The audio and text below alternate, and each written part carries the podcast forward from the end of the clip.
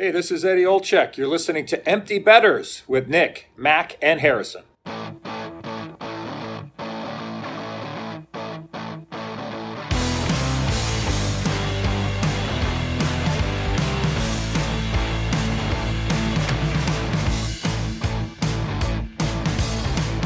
Good morning, everybody, and welcome back to episode 96 of Empty Betters. I'm your host, Harrison Scholes. I'm going to toss it across the screen to my co-host, Nick Manella. How are we doing, man? It's back. We're back. That's all I have to say. I'm so excited. My team doesn't even play tonight, but I've been like pacing around all day. I think I had ESPN and NHL Network going simultaneously at like four in the morning. Just this is what we live for. It's it's one of the the best sports seasons in the world is about to start tonight, and I could not be more excited.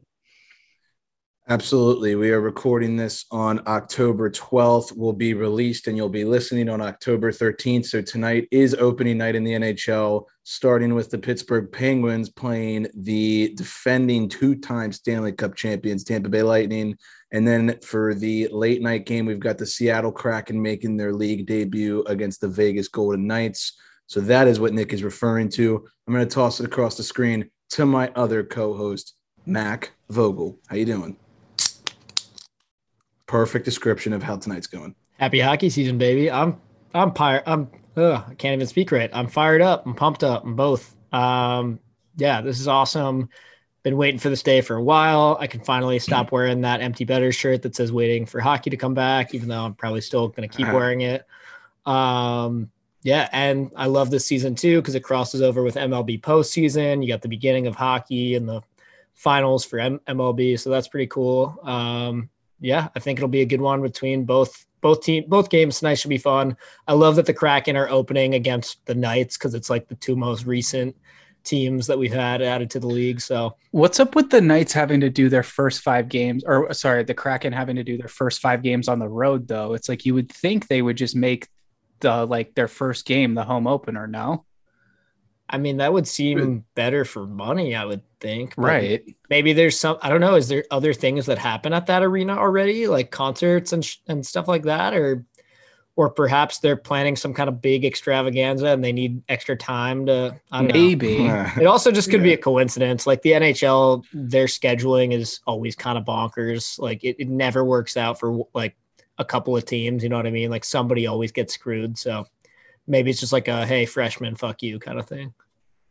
Yeah, I, I know Um, which I know which team gets always gets screwed by the NHL scheduling, do but we, too, we can but- cover that later. Yeah, I won't talk Shut about the it. Fuck up. Um, it is worth noting that we have a very big interview guest for today's episode, probably the most requested guest that we have gotten from our fan base. Today, we are joined by Joe Beninati, the uh, voice of the Washington Capitals for what, 25 plus years, I think, at this point now. So, Since I was born, Um, yeah. So we were really fortunate and lucky to not only meet Joe B at the Laughlin Family Foundation golf tournament where we got to, you know, get to know him a little bit, but uh, after that, he agreed to come on. He came on what, probably like two or three weeks ago. So Just still a little bit of season season preview stuff in there. Um, you know, just to give you guys a reference, because it was probably mid to late September when he came on, but you will find that in the middle of today's episode. And we just want to say thank you very much, Mr. Beninati, for joining us. Uh, could not awesome. have been a nicer guy about it. Woke up early in the morning to fit it into his schedule and went over the allotted amount of time that he had just to answer our questions. So can't tell you how much we appreciate it. Uh, real quick before we hop in into anything, uh, we're recording this on the 12th, like you mentioned, but people will be listening on the 13th. Do you know what else they're going to be doing on the 13th? No. They're going to Oh. be going to Don't Know Tavern at 7 p.m., where we will be hosting a watch party for the Caps Rangers season opening title fight. Uh, if you're in the Baltimore area, it's uh, located in Federal Hill, right at the corner of Light and East Fort Ave. So check check it out. I mean, it's a great spot. Um, good local business, great owner. We're very you know fortunate and lucky that we're being able to host this there. So come hang out with us, come drink some beers, come eat some wings. Five dollar wings tomorrow night. You can't beat that. So um, it's gonna be fun. I can't think of a single reason not to be there. I mean, you got the wing deal, you got literally one of the most highly anticipated games we've had in a while, obviously, because we haven't Mhm. had any games. But you know, people have been talking about this game all summer long. Um, I I would love to be there. Obviously, I'm not in town, but if I was there, I'd be there. If you're in Baltimore, you better be there. Absolutely. Going to be a good time. So, um, gentlemen, I think for question of the day, I'm going to save this for the end because some of what some of the questions I have for you guys at the end, I think this ties into. So we'll save that. Um, so before we get into league news, you guys already know this episode is brought to you by Brackish Life. If you take a minute to talk about Brackish Life, if you if you're like us and grew up on the water and outdoors, then Brackish Life is perfect for you. They have a wide selection of gear from UV shirts to hoodies and hats. It's Real Bay apparel made by Real Bay people. Head to www.brackish.life today to check them out. A little salty, a little fresh, brackish life. Nick, I'm going to toss it to you for the league news. Sure, why not? A bunch of shit to get to today. It's going to be a long one for sure, but we have to get you guys geared up for the season, so deal with it. Uh, first things first, this came over the wire to us about two hours ago, three hours ago. Uh, Avalanche superstar Nathan MacKinnon has tested positive for COVID 19. He says he has no symptoms whatsoever, but is going to miss the season opener against the Chicago Blackhawks. So, uh, for any of you fantasy hockey players out there that might have just drafted him, look out. You might have to make some changes. Uh, Mark Giordano was named the first captain of the Seattle Kraken. Hats off to Gio. I think I don't really anticipate anyone else getting that C over him when you look up and down their roster. Uh, he had held that role with the Flames previously. Yanni Gourde, Jordan Eberle, Jaden Schwartz, and Adam Larsson are going to rotate as alternate captains as well.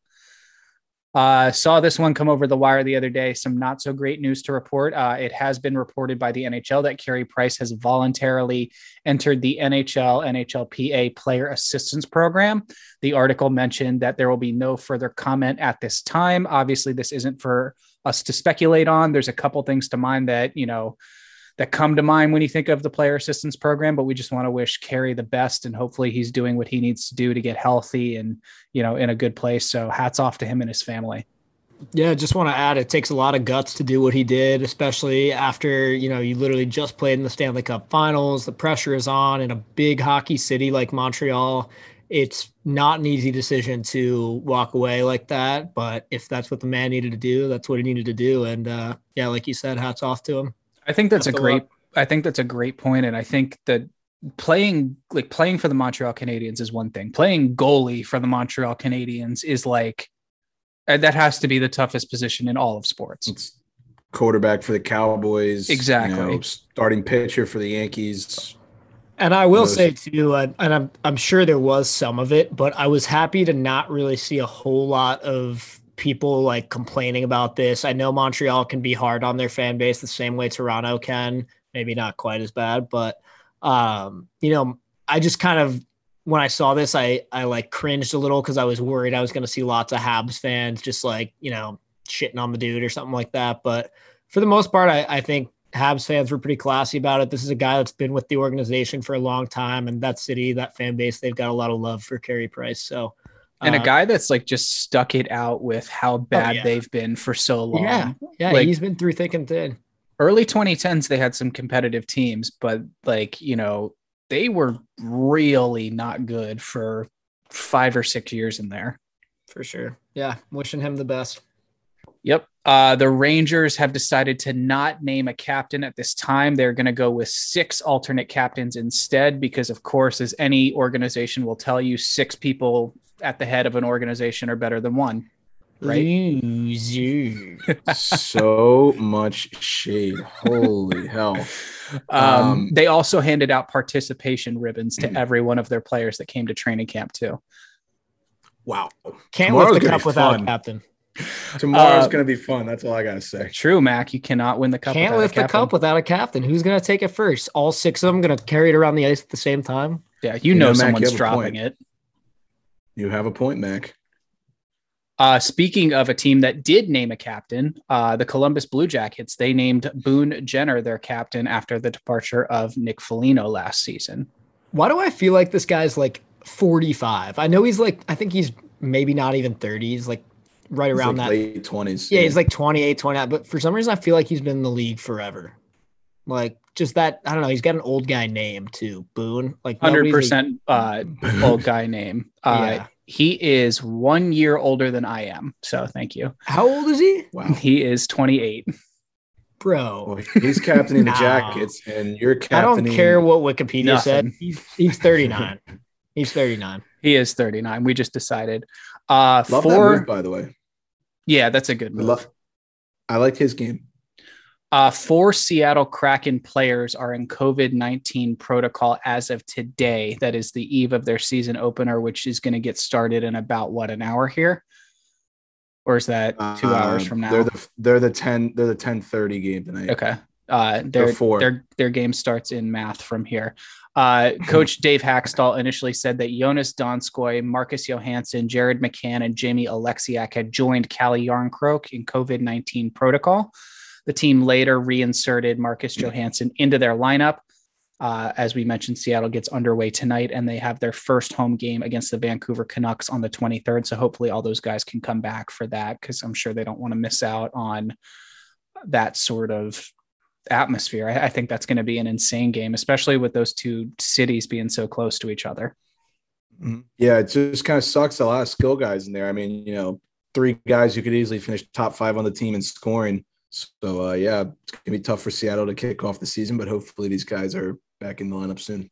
Even tougher when you consider that most people are taking a look at their depth chart and going, "So where is this scoring going to come from?" You know? yeah, they don't really have that stud name, you know. I would love to see Mojo just like have the type of year that he had, like the way he played in the playoffs for the Bruins the year they lost to um, St. Louis. If he could somehow find that energy again and just play like that all year, like there's your star. I don't know. I think they do have a couple guys that like have the potential to emerge as a star now that they are on a team where like there's that room for them.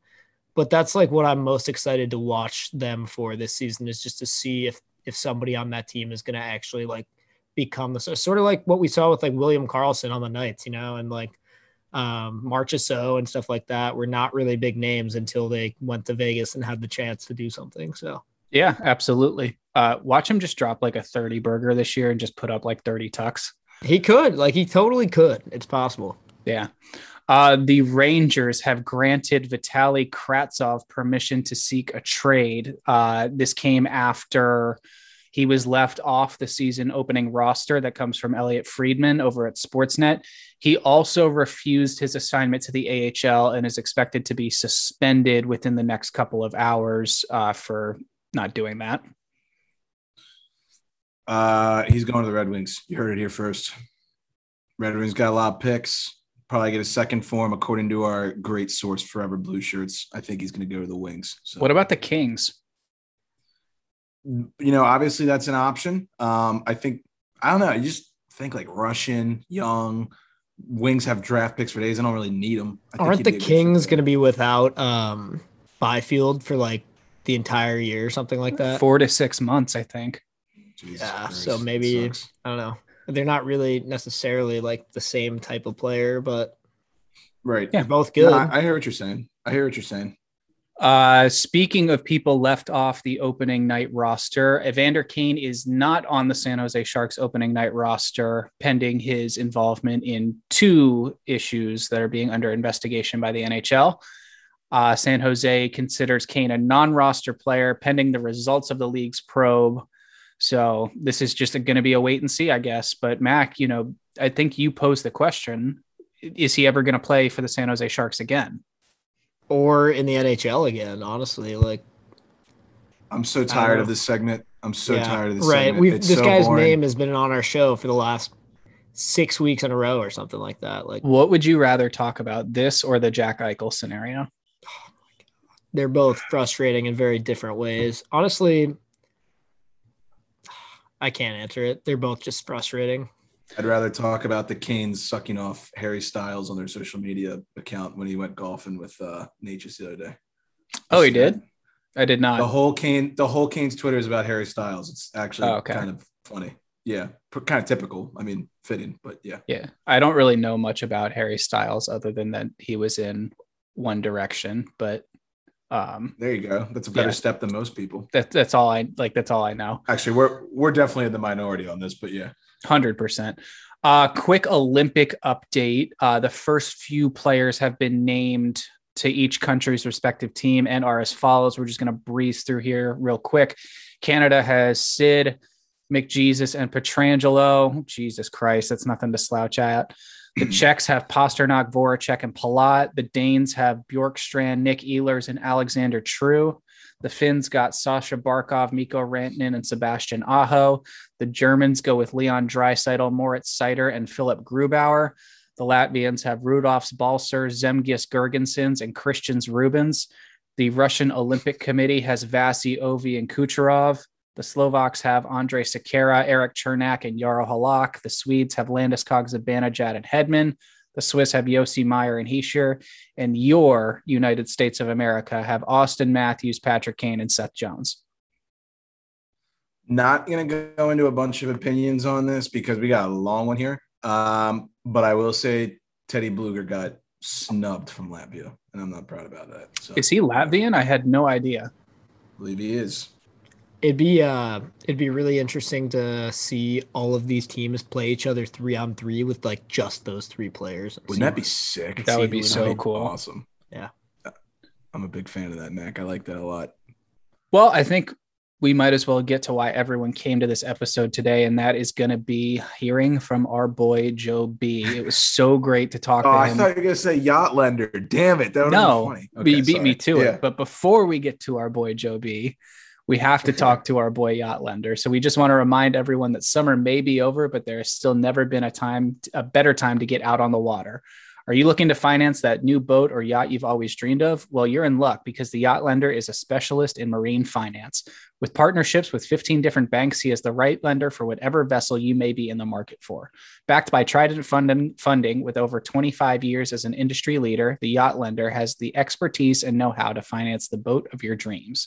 You can actually see the Yacht Lender at the Annapolis Sailboat Show this October the 14th to the 18th and at the Fort Lauderdale show Fort Lauderdale boat show from October 27th to the 31st. Don't wait, apply today at yachtlender.com or check him out on Instagram at yachtlender to see others who have already gotten out on the water. Good job, Nick. Way to keep it together. It's a little bumpy there, but we landed the plane. Let's go ahead and toss it off to Joe B right now. All right, everyone. Well, I think it's safe to say our next guest, I think, has to be the most requested guest we've ever gotten on the show by our fans. So it is my pleasure to welcome Mr. Joe Beninati to the Empty Betters podcast. Joe, thanks so much for taking the time to talk to us today. Nick, thank you for the mister. That's um, far beyond. Uh, you start saying mister, I start looking for my dad. I, I appreciate the respect this early in the morning. Thank you. Of course. So, uh, just before we hop into your career and everything, how did you get into hockey in the first place? Hockey itself, well, that was an easy one. My father, I mentioned him. Um, my dad passed away in January of 2003. And um, so many things in our world are flying by at the speed of light. But boy, I remember, you know, it seems like it's been a not just 18 years since my dad's passed away, but 180 years. It goes slowly. But he was the person who um, introduced me to the sport. My father was an incredible baseball player uh, really, really good one, in fact. And some of the mo most fond memories of, uh, of my childhood were watching my dad on a softball field uh, with the New York City Firefighters. The team that he played with was just incredible, but they all loved hockey. They were all Ranger fans. My dad was a New York City firefighter in Queens.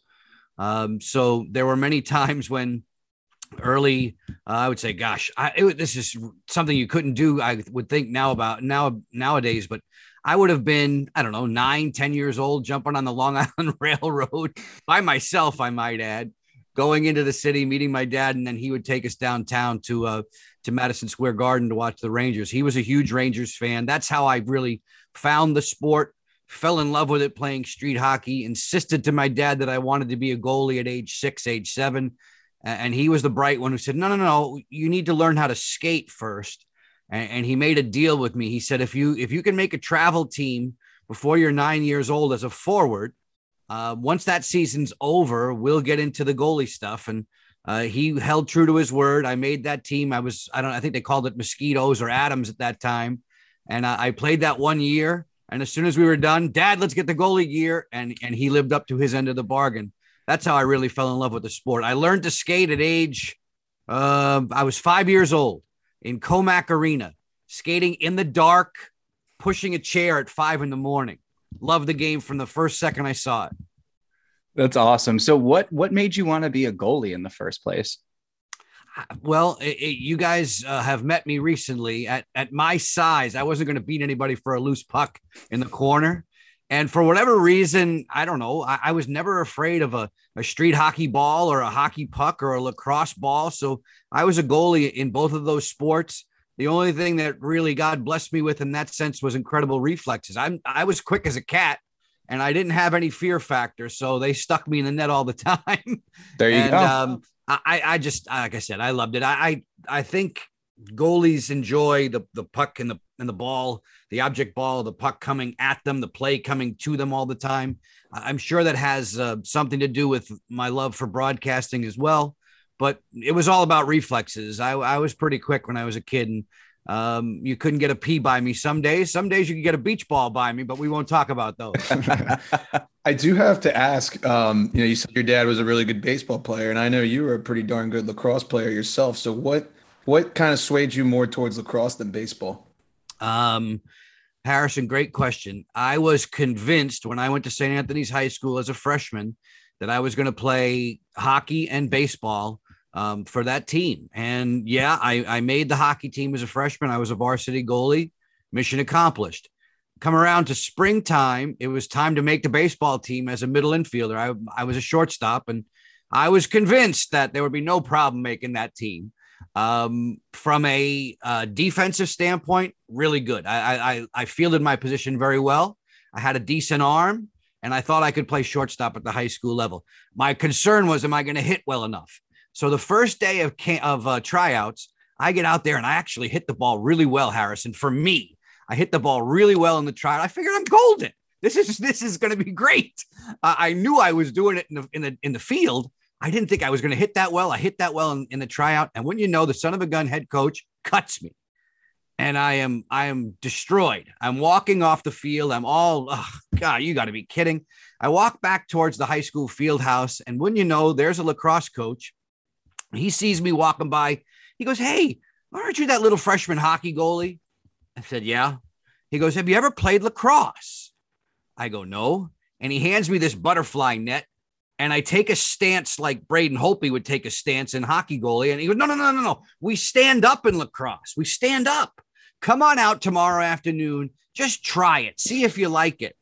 And I fell in love with it. I really did and uh, I wound up playing um, both sports in goal in high school and tried my darndest to play both in college. Didn't turn out that way in, in college, but we can get into that because that's how uh, I found the broadcasting role. But really, my, my love of lacrosse came from a, a doomed high school baseball tryout. It's funny. Wow. You don't hear that too often. It's the truth.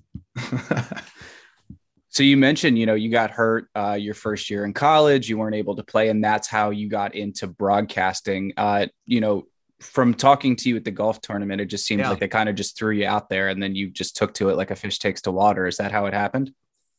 Um, let's just say that I was surprised when buddies of mine were campus radio station DJs. I went to Bowdoin College in Brunswick, Maine, with every intention, fellas, of being an orthopedic surgeon. I mean, Bowdoin doesn't make TV announcers. Bowdoin makes doctors and lawyers.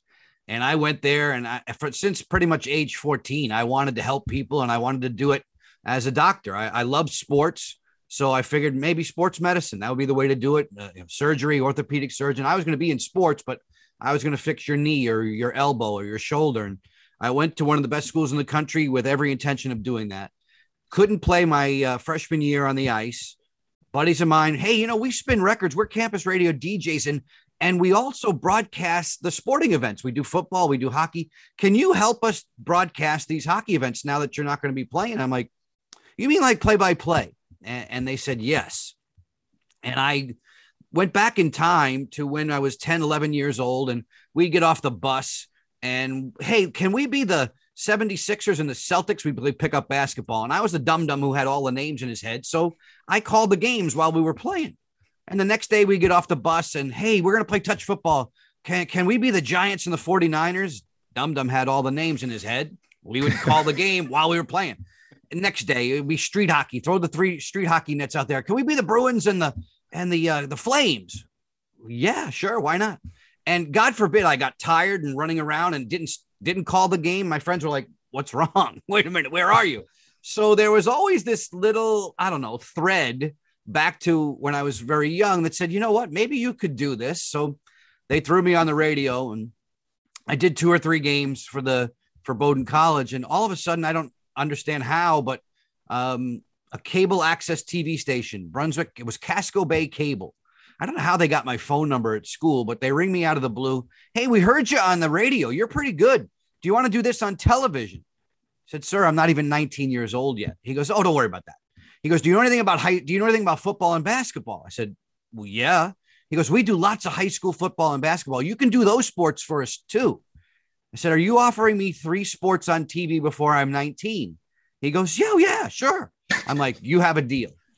And honestly, fellas, I have no formal broadcast training, journalism, communications training, but I do have 37 years of on the job training. so that's how it turned out. And that's really how I, I, I came to, to, to be the, um, the well the school's radio and TV announcer, a local high school basketball radio uh, football TV uh, radio uh, television announcer, on and on. And meanwhile, I'm taking all these upper level biology courses and getting my brains beat out in school. By my sophomore year, mom, dad, I don't know about medical school. Oh, really? What do you want to do? I think I want to be a sports announcer. And I hang up the phone about as fast as you could. But they supported me. I, I, was working in the sports information director's office my sophomore, junior, and senior year in college. By the time I graduated, I walked across the stage. They gave me the SID job that Monday. By the way, you start on Monday morning. I'm like, cool. I mean, most college kids have to go and look for a job. I have one already. I spent two years as the SID at Bowdoin. And then this is where the story gets a little bit. Mm. Friend of mine was in Portland, Maine. Uh, the American Hockey League uh, Maine Mariners were in Portland hey, can you fill in on the radio for um uh, for a pro game for me? I'm like, you want me to do a pro game? Beautiful. I get I drive down to uh to Portland, Brunswick's 25 miles away. I get on the bus with all these prospects for the then Boston Bruins, and up we go to Sherbrooke, Quebec. And I call my first pro game in the American Hockey League on the radio. And it went pretty well. It went so well that the owner of the team liked me so much that he he sort of gassed my buddy and gave me him that job that following season. So that wasn't cool. That was sort of a dog eat dog thing, but I didn't plan that. Right. that's how I got into it at the pro ranks. Um, one, two, three, four, five years in the American Hockey League, uh, three in Portland and two in Providence. And then in 1994, I got the opportunity to apply for the caps on TV with WB50, which is probably before you guys were born. Uh, and I got that job luckily, and the rest is history. I, I can't believe it's been 27 years uh, in Washington. This is our 25th anniversary for for Craig Laughlin and I to be together as a TV team. It, it, it's gone by in a blink. Yeah, I mean, we could ask you a thousand questions with your experiences since you've started because you have done it longer than I've been alive. I'll, I'll confirm yeah. that for you. I, um, I, hate to say that because I know, but I know it's true. it's, it's cool though. That's a good thing, you know? Yeah. Um, I do want to ask you just because we've gotten to know Craig and his family pretty well um, in the last couple months here, but how has your relationship with Craig evolved as you guys have done more broadcasts over the years together? It's one of the most popular questions that people will ask of me. I'm not sure if they ask it of Craig, but they ask it of me. Um, you guys seem so comfortable on the air together, so friendly, so much fun. You're always laughing. Is that real? And honestly, guys, it is. Um, for whatever reason, our personalities have clicked from the very beginning. That first year in 1994 95, hey, welcome to the NHL, by the way, and there's a lockout. So I'm leaving one of the best jobs in the American Hockey League for a work stoppage. Brilliant of me. But um, I didn't work with Locker that first year. I was on the air with uh, Shawn Simpson, who's now in the uh, radio industry up in Ottawa, actually. Um, Sean and I did games together in that 95 season. The following year, Locker worked with Al Koken. Al Koken was a play by play guy. Kenny Albert had just left then HTS to do Rangers radio. And then in year one, two, three for me, which would have been 96, 97, uh, the good people at Home Team Sports decided it should be me, Locker, upstairs, Al Koken on the sideline as a ringside reporter, and that's the way we've been for the last 24 plus. So, um, but Locker and I just clicked. Uh, you know, he'll tell you that we're the odd couple, and I don't disagree. Um, we are dramatically different in so many different ways, but they mesh when it comes to being on the air. And, and, you touched on the Laughlin family. They've treated me like family over the last 25 years. I can't say enough good things about uh, Linda, Courtney, and Kyle, and uh, even Locker too. As much as I admit it, as much as I want to, I want to dump on Craig. I, I can't. He, he's one of my best buddies. He's one of my closest friends. Uh, I love him like a brother, and I'm so glad that we do get along well uh, on the air together. One of the reasons why is we we choose to keep it. Uh, we stay in each other, stay in our lanes. You know, I in broadcasting, I'm I'm what, where, and when. He's how and why, and I don't try to twist that.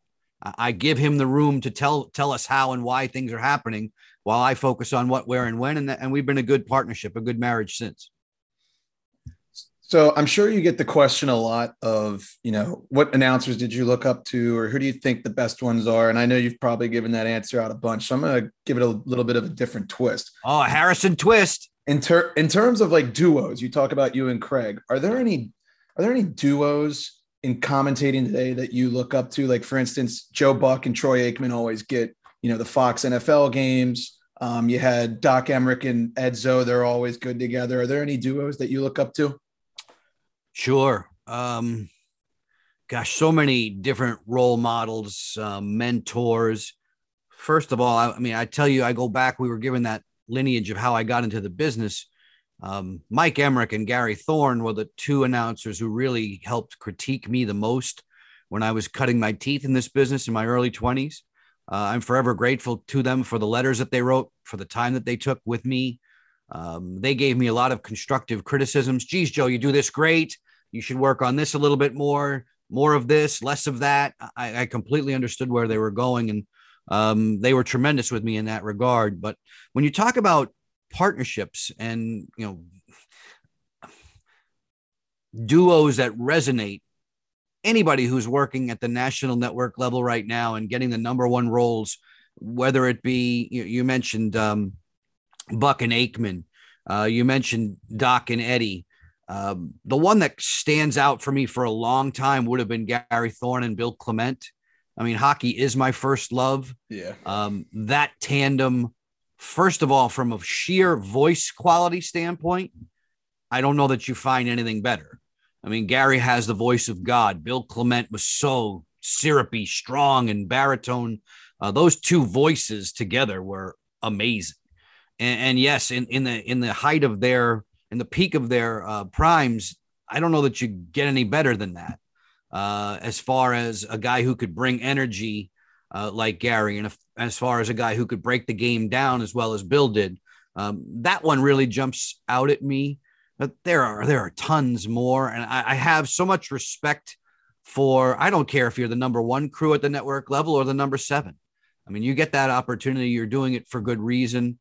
Um, I, I think about falling asleep when I was seven, eight, nine years old on Long Island listening to Marv Albert um, you know, Marv Albert to me, from a cadence and rhythm standpoint, was everything that I wanted to be. I'm not trying to do a Marv Albert impression, but the way he handled play by play mechanically, I thought was was just terrific. His voice was very raspy and very unique, um, and still is and was all the way into his what was it early 80s before uh, he retired from TNT.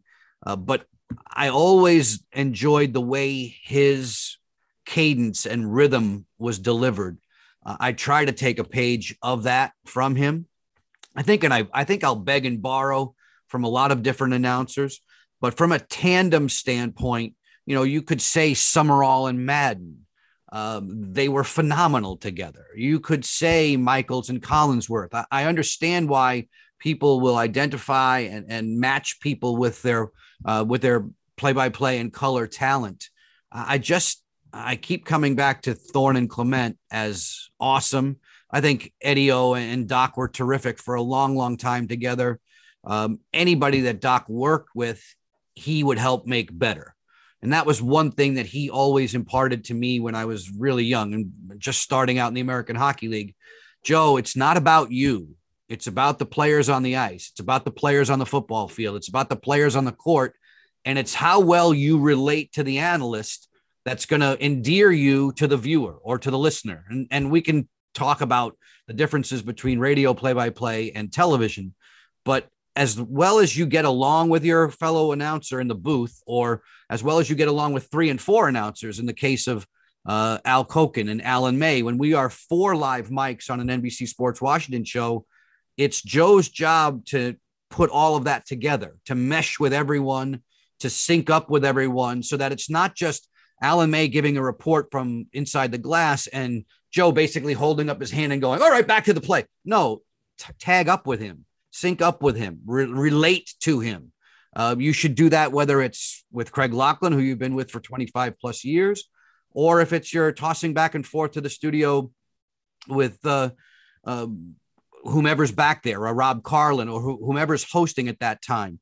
You, you have to have and build those relationships. So it's a great question, Harrison, about the tandems. But the great one of the great things about TV is that it's a it's a huge team. If, if I'm having teamwork relationships with the announcers and with the audio guys and with the video guys and with producer director and graphics, that's really why I fell in love with television because of the teamwork. In radio, it's me and the listener. And that's great. And we can overly romanticize that too. But to me, the television aspect is all about teamwork and how well you get along with that partner, whether it's one, two, three, four, or 25. You mentioned Gary Thorne, and uh, obviously you're talking to three Baltimore Orioles fans, so we've we've certainly had our experience and our love for Gary Thorne. One thing that I love so much about him is that he can so flawlessly do baseball or hockey. I know you've done a lot of different sports, and I'm kind of curious: is there a different approach to whether you're calling a lacrosse game or a hockey game? Kind of what goes into preparing differently for different sports? Absolutely, Mac. And and I met Gary when he was working at the University of Maine. Um, Gary is an attorney. I'm not sure that people know that. Gary is um, just a, an amazing guy in, in a lot of different ways. I, I, met him when he was doing UMaine Black Bears, and I was doing Bowdoin College Polar Bears, and we were in the same end zone uh, broadcasting. And I, I, asked him if he would help uh, listen to a tape or two, and he did. And he offered very, very strong constructive criticisms, which have helped shape the way I work, uh, even now, some 30 years later. Um, Gary is, Gary was blessed with an enormous voice, just a beautiful for what we do in the industry, uh, baritone voice. It cuts through.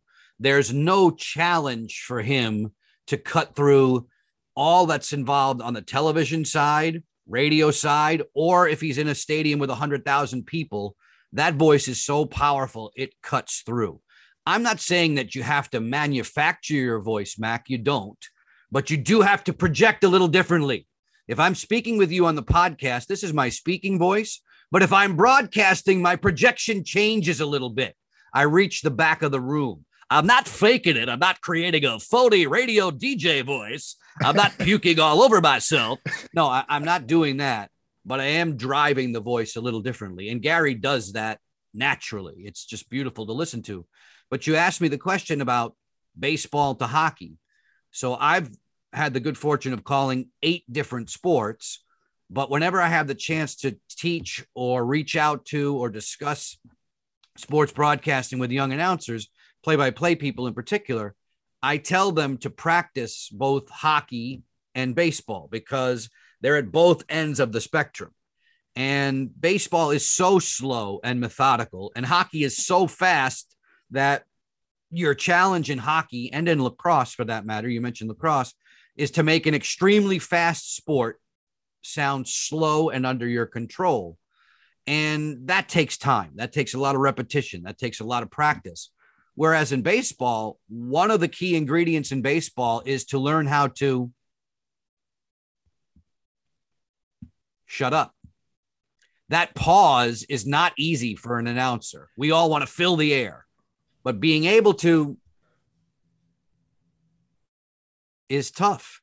And in baseball, especially on television, you learn how much of it is enough, when to lay out is the technical term, when not to when to let the director. Baseball is a wonderful uh, sport on television for the director. He or she cuts so many different shots in any different sequence that they don't all need to be connected to voice, whether it be play by play or color analyst or sideline reporter.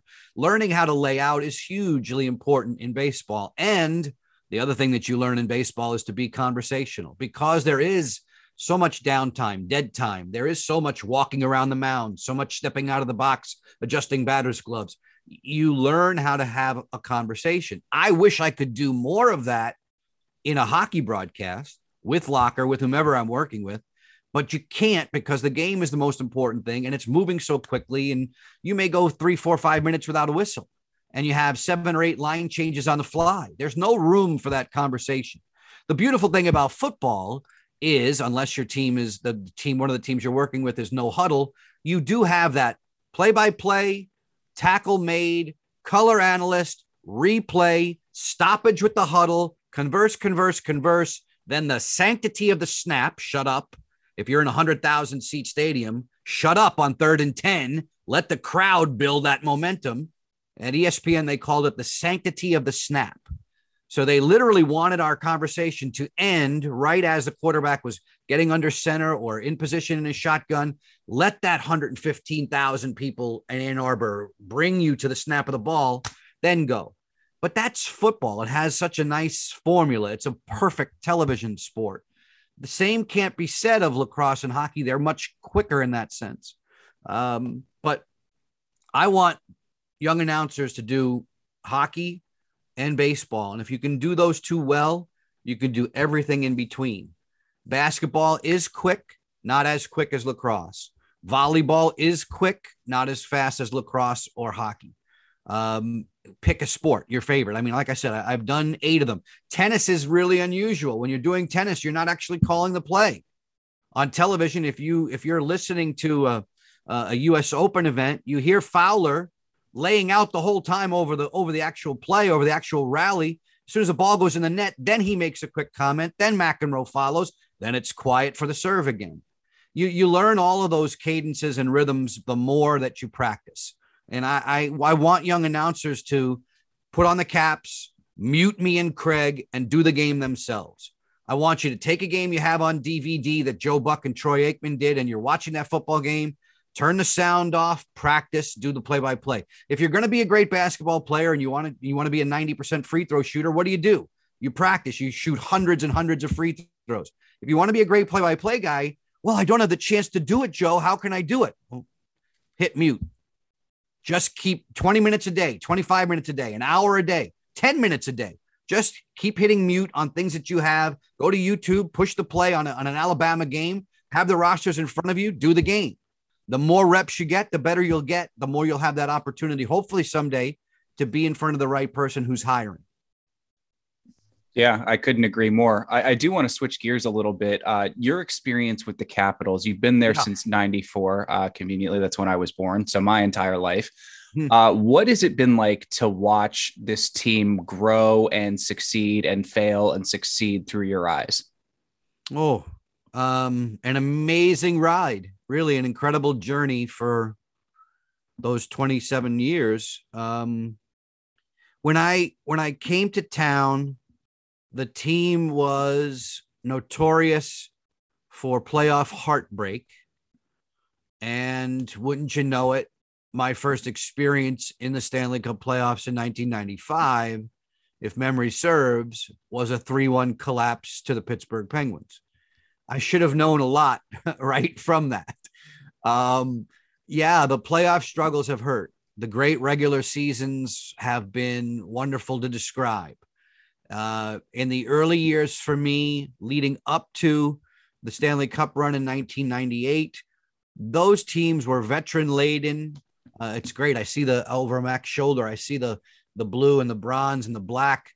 I remember those teams building up to a 1998 Stanley Cup final, and you know, at that time we could do two rounds of the Stanley Cup playoffs. So Locker and I did that series, uh, the opening series round with uh, Boston, which was overtime filled in 1998, and just how good Ole Kolzig was, phenomenal in the uh, in the Ottawa series that we were able to do. And at that time, ESPN had the rights. So we turned the caps over. We wave bye bye as they get to a conference final. Um, and, and just an amazing run against the uh, Buffalo Sabres. And I remember Dominik Hasek, I think, throwing the glove and all that stuff. It was just so much fun to watch. And I was, um, I, I, I knew how good Detroit was. I didn't have a lot of hope there. Um, truth be told, I was just about starting with the WNBA Washington Mystics during the, the uh, Stanley Cup final.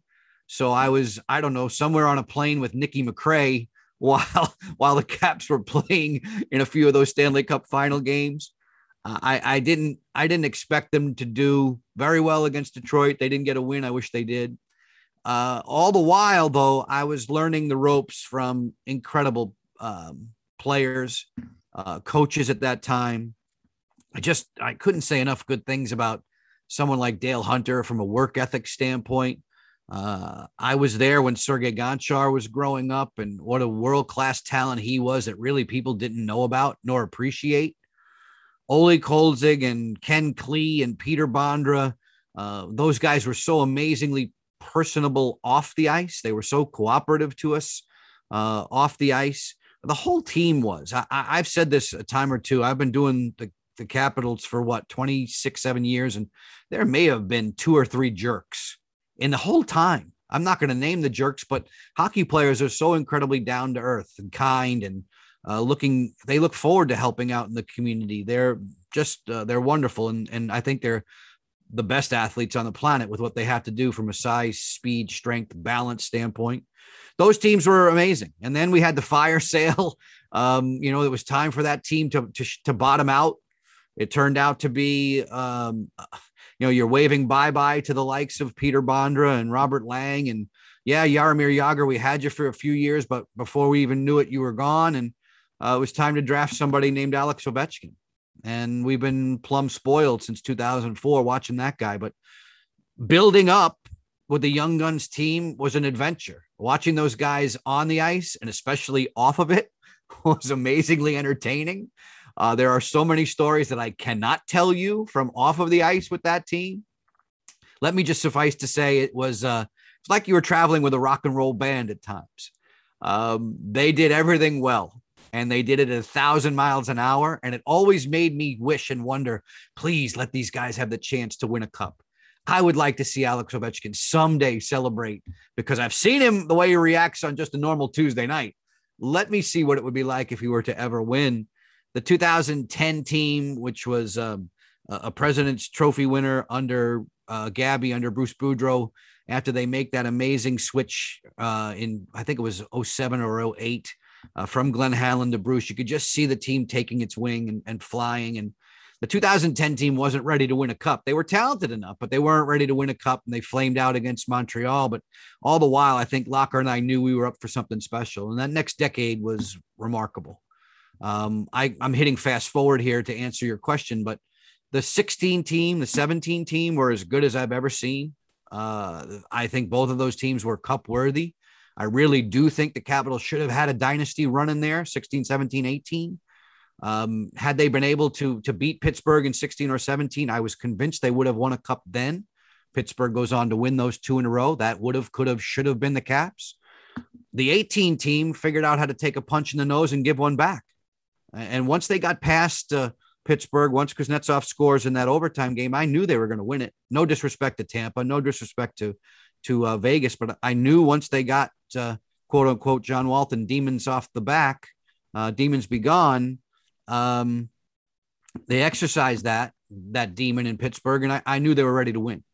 Um, the 18 run was awesome uh, in so many ways.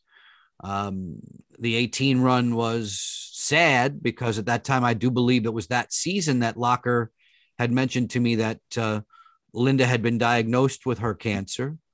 So the job that Craig did and has done since 2018 up until now, with all that's weighing on him, and thank goodness Linda is is doing well, and I I I love seeing her smiling face whenever we we get together. Uh, but he was going through some really, and she obviously, all the whole family was going through some really tough times there. And the job he kept doing on on the air was brilliant. I mean, with all that was on his mind, with all, I mean, I'm sure it was a sanctuary. It was a chance to get away from from your troubles and all, but he was awesome. And we didn't have a chance to connect during that Stanley Cup run because Linda had been diagnosed. He needed to stay home. So, you know, at that time we start doing pre and post game shows for NBC Sports Washington. I was on the road with the team with Alan May and with Tarik El Bashir uh, in in Tampa and in Vegas. Locker was not. We had the chance to get together afterwards, and it's one of the, my favorite stories to tell among a gazillion from winning the cup. Uh, and if I've heard, if you've heard this one before, guys, please indulge me. And I don't mean to bore you, but we were at dinner um, in the city. It was Courtney, uh, Linda, Locker, and I, and maybe one of uh, Court's friends. And she's checking out social media. Hey, the cup is at Cafe Milano. Uh, really? That's only a few blocks away. Let's go. Because we hadn't seen the team since they had come home from Vegas. Locker and I strong arm our way upstairs to the to where the guys are. And it's one of the few times where they were not surrounded by a gazillion fans. All the fans were outside on the street, couldn't get in. Locker and I get upstairs. We're high five and hugging. The guys are feeling no pain. It's an amazing party. There is the Stanley Cup. And Locker and I are both of the school of thought that um, we were trained, you don't touch that thing unless you win it. And um, I have never touched the Stanley Cup when as I walked into that room, nor had Locker. Um, one by one, the Caps, John Carlson stands up and goes, Joe, pick it up. No, no, no, no, no. John, thank you so much. This is wonderful. I, can't tell you how happy I am for you guys. Joe, pick it up. No, no, no. I can't do that. Braden Holtby, pick it up. Tom Wilson, pick the effing thing up. Alex Ovechkin, all of them, pick it up. it was so surreal and so cool. Yeah, I picked it up. I picked it up chest high, and a lot of the weight of it, the damn thing is in the ass end of it. Locker went overhead with it. I have the pictures to prove it. I, I was surprised that he did that, but it was so amazing that the guys wanted us to feel part of it like that. Uh, I mean, the hair uh, on my arm stands up when I think about that story because that was that was the team recognizing us. That was the team showing us respect when they didn't have to. Um, amazing. So the whole run, we've seen the whole gamut of of emotion. Right now, I, I'm I'm looking forward to the start of a new season. I do feel like if I'm going to use an analogy, guys, I do feel like the plane is starting to land. I don't think it's yeah. spiraling, but I think the plane is starting to land. Mm-hmm. And and we've been really lucky when you think about it. And things like this in a salary cap age, it, it's they are tending to be cyclical. Pittsburgh and Washington fans have been flat out really fortunate for a long, long time. And I think both of those teams' planes are are descending. Um, let's see if they're able to pull up uh, and how hard and how well they can climb in a, in a very tough division. Um, but the, the Capitals have treated me to a lot of incredible games on the ice, to emotion off of it. Uh, it's going to make for a really good book one of these days. I think Locker and I have to be up for that pretty soon. And maybe during a, a 25th anniversary, we can get our heads together and start putting pen to paper. Yeah, I, I kind of agree with that assessment that you just made. And, uh, you know, I know we're, we're keeping you kind of long here and we're running No, don't, don't worry about it. Um, but I do want to ask you before we wrap up um, is there one specific call that you would say is your favorite? I mean, I know you've had some legendary ones that'll probably be tied to certain moments forever, but is there one in particular um, that stands out to you? And is it Wowie Kazowie for Craig? No, it's not Wowie Kazowie. I could have punched him in the head on Wowie Kazowie. Um, I couldn't believe that came out of his mouth. There have been a lot of those instances for both of us over the last 25 years. I can't believe you just said that. Yeah. Um, I don't know that there's one Harrison. I, I really don't want to pin it to just that. Um, I never wanted, it's just my belief. I don't have signature calls and catchphrases. I never wanted to do that.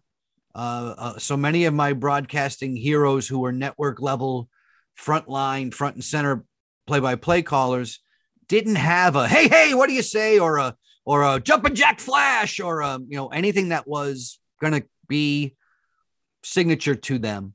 Uh, you know, holy cow! I, I don't. I didn't want to do that. I wanted you to recognize me for as much of the calls as you can remember. I wanted. I don't want. I don't want game six of a Stanley Cup final game, which I, I haven't had the chance, the privilege to call, but I don't want game six of a first round playoff game to sound markedly different than a Saturday night against Pittsburgh in the regular season. I want those to all be broadcast at a certain level. Um, and I want to give them emphasis that's due. I- am not going to sit here and tell you that um, game six of the opening round in the, against the Pittsburgh Penguins is going to sound like uh, games that we did with Monday night with the Atlanta Thrashers. I'm not going to say it's going to sound the same intensity, but I need to give it the same respect. I, I, think the players deserve that. I think the listeners, the viewers deserve that. I don't we, Locker and I don't Cadillac in and just you know ham and egg a game because it's a it's a Thursday night against Calgary. Um, uh, that's a long-winded way of me saying that I I don't want you to specifically remember um, great calls. I, I'll leave that for the editors. I'll leave that for you three to to sift through an awful lot of games now. I'm sure better than 2,000 games now, where you could sit there. I hope and pick out a random game in 1997 and compare it to a random game in 2015, and you know what? And go, geez, those guys are pretty much the same and consistent then and now. That's what I want to be recognized for. I don't want to be recognized for the hallelujah moment of Alex Ovechkin scoring his 700th goal in New Jersey. Yeah, I, I hope we treated that right. I hope we treated 500 against Ottawa right. I hope we did that well. Um, yeah, I, I remember, and I know Simply Sensational is going to go down in history as one of the greatest goals. I'm glad people like the goal call. I didn't manufacture that. That's just what came out of my mouth that that time. You could not prepare for that particular play in what was it 2006. And I've said this before on, on a number of different shows. That was the last goal in a blowout win on the road. I think it was a day game. And it wasn't there wasn't much atmosphere inside of Gila River Arena at that time, but we were treated to one of the greatest plays of all time in the NHL. I mean, that goal is pretty damn hard to beat. And I, I'm pleased with the way the call went. Yes, people are going to identify me with that for a long, long time. I've been the luckiest guy in the world that I've been the soundtrack to Alex Ovechkin. No disrespect to any of the other players, Nicklas Backstrom, Mike Green, any you pick, you pick the player, uh, the great goalies that we've had a chance to call, anybody. But this is Alex Ovechkin. This is a guy who could quite easily be the greatest goal scorer of all time. I think he already is, regardless of who he has to still catch including 99. You, dum dum Joe, you have had the opportunity to call his his career. How blessed have I been? So there have been so many incredible moments that he's treated us to. I don't want to be just pinned to one signature moment eh, like that. I just don't. I, remember, you know, here's a random double overtime win in New York City in a playoff series. Uh, Jason Chimera scores a weird goal on a bouncing puck past Henrik Lundqvist. I remember that game very fondly because I thought Locker and I really had um, great play by play and color chemistry. And that game had everything. It had the New York atmosphere. It had the double overtime. My God, the Caps actually won a multi overtime game. There have been many of those, but that was one that I do remember. And I remember great chances and great goalie saves. And um, that one, nobody's going to sit there and look through the whole list of games that we've called and pick that one. But that one does stand out. I remember that being a specifically great call. I want to hope that all of them are. So I, I don't want to just sit there and circle ones for you or throw darts at them. I would like to think that you feel that we're pretty consistent, that we've worked at a really high level for a long time and we consistently deliver, whether it's, like I said, Tuesday night in San Jose or, or game seven of a playoff series against the Rangers. I want those games to be called with the same professionalism. What are your expectations for this Caps team coming into this season? I know you mentioned it earlier. That Metro division hasn't gotten any easier, and it just seems like every big ticket free agent wants to land there. So, what what expectations do you have for the team this year? I still like this team a lot. I know Father Time is catching up to them, and Father Time's undefeated. I get that. I, I still think that there's something to be said for experience. I think this team knows how to dial it up and dial it down at the right times. Uh, dial it down when they don't have to exert as much energy. Dial it up when they do. Um, for me, I think they're as talented as you get on the top two lines. I just I, I want to see how time will affect Nicklas Backstrom. He's my first concern right now. I, I I'm under the impression that he's not necessarily going to be on the ice when we start training camp. So there's a concern there because Nick looked very uncomfortable at the end of the season that we just concluded. I can't believe the injuries befell the team at the time that did last year because I, I thought Washington was playing pretty well up until three weeks to go in the regular season. Then uh, eight got hurt, 19 got hurt, 92 got sick, 77 got hurt, Wilson got hurt, uh, Carlson got hurt. Um, it, it, was, you know, where is, is Samsonov available? All that happened in the last month of the season. You weren't going to beat Boston that way. No way. And, and you didn't last long against the Bruins. Can those guys stay healthy for a while there? You know, thinking back to 16, 17, 18, 19, the Caps were often among the most healthy teams in the league. Is this a product of age or is it just bad luck that they're getting these injuries? If those injuries crop up again, that's going to be hard for this team to be in the top four or five. As good as the Atlantic is, guys, is the Metro going to get four teams into the playoffs? I think the Atlantic may even sneak in with a double wild card. You have to concern yourself about that. We're a long ways away from that, but I look at Carolina's roster, I look at the New York Islanders roster, and I, I can't help but think that those are top teams in the Metro. Uh, I think Washington and Pittsburgh can contend with them. Are the Rangers going to improve? You know, the Devils are climbing. Philadelphia made a lot of moves in the offseason. That's a, vastly improved defense. And I don't think Carter Hart can be that bad. I, I really like that young player in the goal. Philadelphia just seems to have a way of chewing up goalies. I don't know why, but I expect Carter Hart to be better. How high will Philly climb? You know, I expected Philly to win the division last year, and I like their defense. I don't know what the heck went wrong with it, but they sure as hell have revamped it with uh, with Ristolainen and Yandle and Ellis. I mean, that's not that should be a much improved defense. I, I think the only team you can spot in the in the uh, Metro and say, well, maybe next year is Columbus, and I know that that team will rebuild. I like their management there very much, and uh, for a while I thought they had it going, and now they've torn things down, and things have occurred on and off the ice. But I think the Metro is going to be rough. And I think the Atlantic is a really, really good division. So um, when you look at the Eastern Conference, it's going to be a dogfight for those eight playoff eight playoff spots. Yeah, I think everything you just said. Carolina's loaded, the Islanders are loaded, and they just got Chara, I think, yesterday, and I like that move for them a lot. So should be an interesting season coming up. Um, you know, we'll, we'll we'll see what it has in store for us, but always twists and turns. Yeah, yeah, it's never easy. I, I, think everything starts with health for the Caps. I just do, Harrison and Mac and, and Nick. I do. I just think if they're healthy, they have the skill set to do really well. Will there be an earlier than expected sighting of Connor McMichael or Alexi Protas.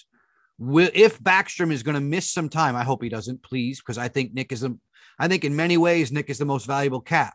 I think I don't know that there's a player who has more responsibility on his plate than Nick. Maybe John Carlson, but I, I think Nicholas, from an all-around standpoint, is so vital. And he looked very uncomfortable last year, and I don't know that he's feeling much better. And that worries me at the outset of what we hope will be an 82 game season. And yeah, there are going to be breaks in there, but I mean, Nick is, is going to be asked, I would assume, if he's healthy to, to play in the Olympics. He, he could use those three weeks off, couldn't he? I mean, if we're healthy, I, I like the way the lineup stacks up. If we're not, then things become more and more interesting. Our depth will be challenged. And uh, you're going to see Fehérváry get a role this year. I'm looking forward to seeing it. I know the club is really um, high on the work of uh, of Trevor Van Riemsdyk. I think he's going to play as much as possible. I thought Nick Jensen came on really well. So the bottom of that defense core looks nice and solid. How will Michael Kempny return? He's such a beautifully fluid skater. Um, when you watch him, you probably think he's ah he's 100, percent but he's had two major injuries in back to back years. Who is that 13th forward going to be? Is it going to be Jonsson-Fjallby? Is it going to be Beck Malenstyn? Is it going to be Pino? Can you even afford a 13th forward? I mean, with the way the salary cap is, I think there are going to be days when the Caps don't carry 23 on their roster just due to financial reasons. How big of a leap will Samsonov make?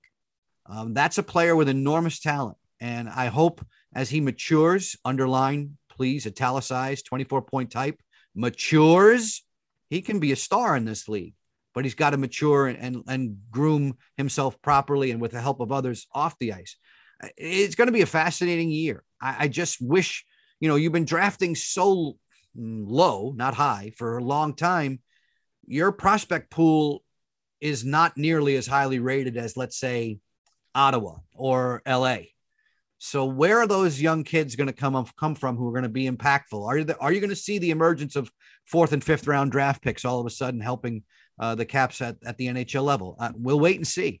I mean, that's part of the the mystery of it all. That's one of the great things about a new season. Everybody has that hope, but I think for the Caps, they have hope and they have question marks, wondering who, what, where, when, and, and if they keep the group that lines up on opening night, assuming that please that Nicholas is ready, um, they can contend with anybody. It's just how long can they keep that band together? Yeah, you nailed it. There's definitely a lot of question marks going into a new season. We got what preseason hockey only a couple weeks away now too. It's a couple weeks. We know it. Mac, Mac, slow Next down. A couple weeks. I have a game to broadcast this Sunday. Oh man, I have football on Saturday. I have hockey on Sunday. No BS. oh my God! Before I know it, even yeah. Yeah. no, the guys are the guys are on the ice. I want to say they do their medicals tomorrow. They do a lot of their physicals with the doctors and nurses tomorrow, and then they'll be on the ice Thursday, Friday, and they're playing a game on Sunday. It's weird the way training camp works. Yeah, we're we're doing this interview on September 21st. We got opening night puck drop, I believe, the 13th against the Rangers. So that's Hello. gonna be that's gonna be a highly uh highly watched game. So that'll be fun. But yeah. Joe, we we really appreciate you joining us. I mean, you know, this is awesome, and a, a lot of our guests have been requesting you. So, guys, my pleasure. Let's do it again soon. You have the number. You know how to get in touch with me. I appreciate it. Thanks very much. Thanks, Joe. Appreciate it. Big thanks to Joe for chatting with us. Such a funny guy. I mean, uh, when he starts to open up and come out of his shell, I, I don't know if there's a more entertaining person to be around. Yeah, and he had really great things to say too, just for like future broadcasters out there or anybody who's thinking about kind of going down that career path. He he had a lot of really cool stuff to say as far as you know how to just little tips of how to make it far in that industry and and I like what he was saying along those lines a lot. Goat. And as a Pens fan, I still stand by that. I love Joe Beninati. I think he's one of the best commentators of all time. Nick, I know on your hype video that you made for us, which by the way, great job on that that call in the Sabres playoff game was it Briere who buried that one? Chris Drury, yeah. Chris Drury, wrong right-hander, sorry. Um, yeah, that was just electric. I've had so many calls that I've listened to growing up. You know, the whole 2009 Cup run for the Pens on versus that whole series against Carolina. He called that. That was just so cool um, to actually be able to meet him. You know, talk to him, sit down with him. So thank you, Joe. We really appreciate it. And before we get to our division previews, I think Mac has a word for our listeners. Yep, I know we're all excited for those division previews, but before we move on, we just want to remind you that this season, all of our picks are powered by SharpRank. SharpRank created the first ever cross sport rating system, ranking bettors from any sport on one leaderboard that anyone can dominate, even you. SharpRank is backed by some of the biggest names in the sports gambling world, such as BetMGM, Betway, and Sports Illustrated. Download the free app for iPhone and Android today. And without further ado, let's get into it, fellas. All righty. Uh, Pacific Division to start it off. We're going to go through these as quick as we can. Harry, why don't you get us rolling here with the Ducks? These two Anaheim sucks. The Anaheim sucks. Yeah, that's kind of the name of the game here. So going into this season, they are plus 10,000 to win the division coached by Dallas Eakins entering his third year. Last year, they went 17, 30, and 9 and finished eighth in the Honda West division and did not qualify for the playoffs.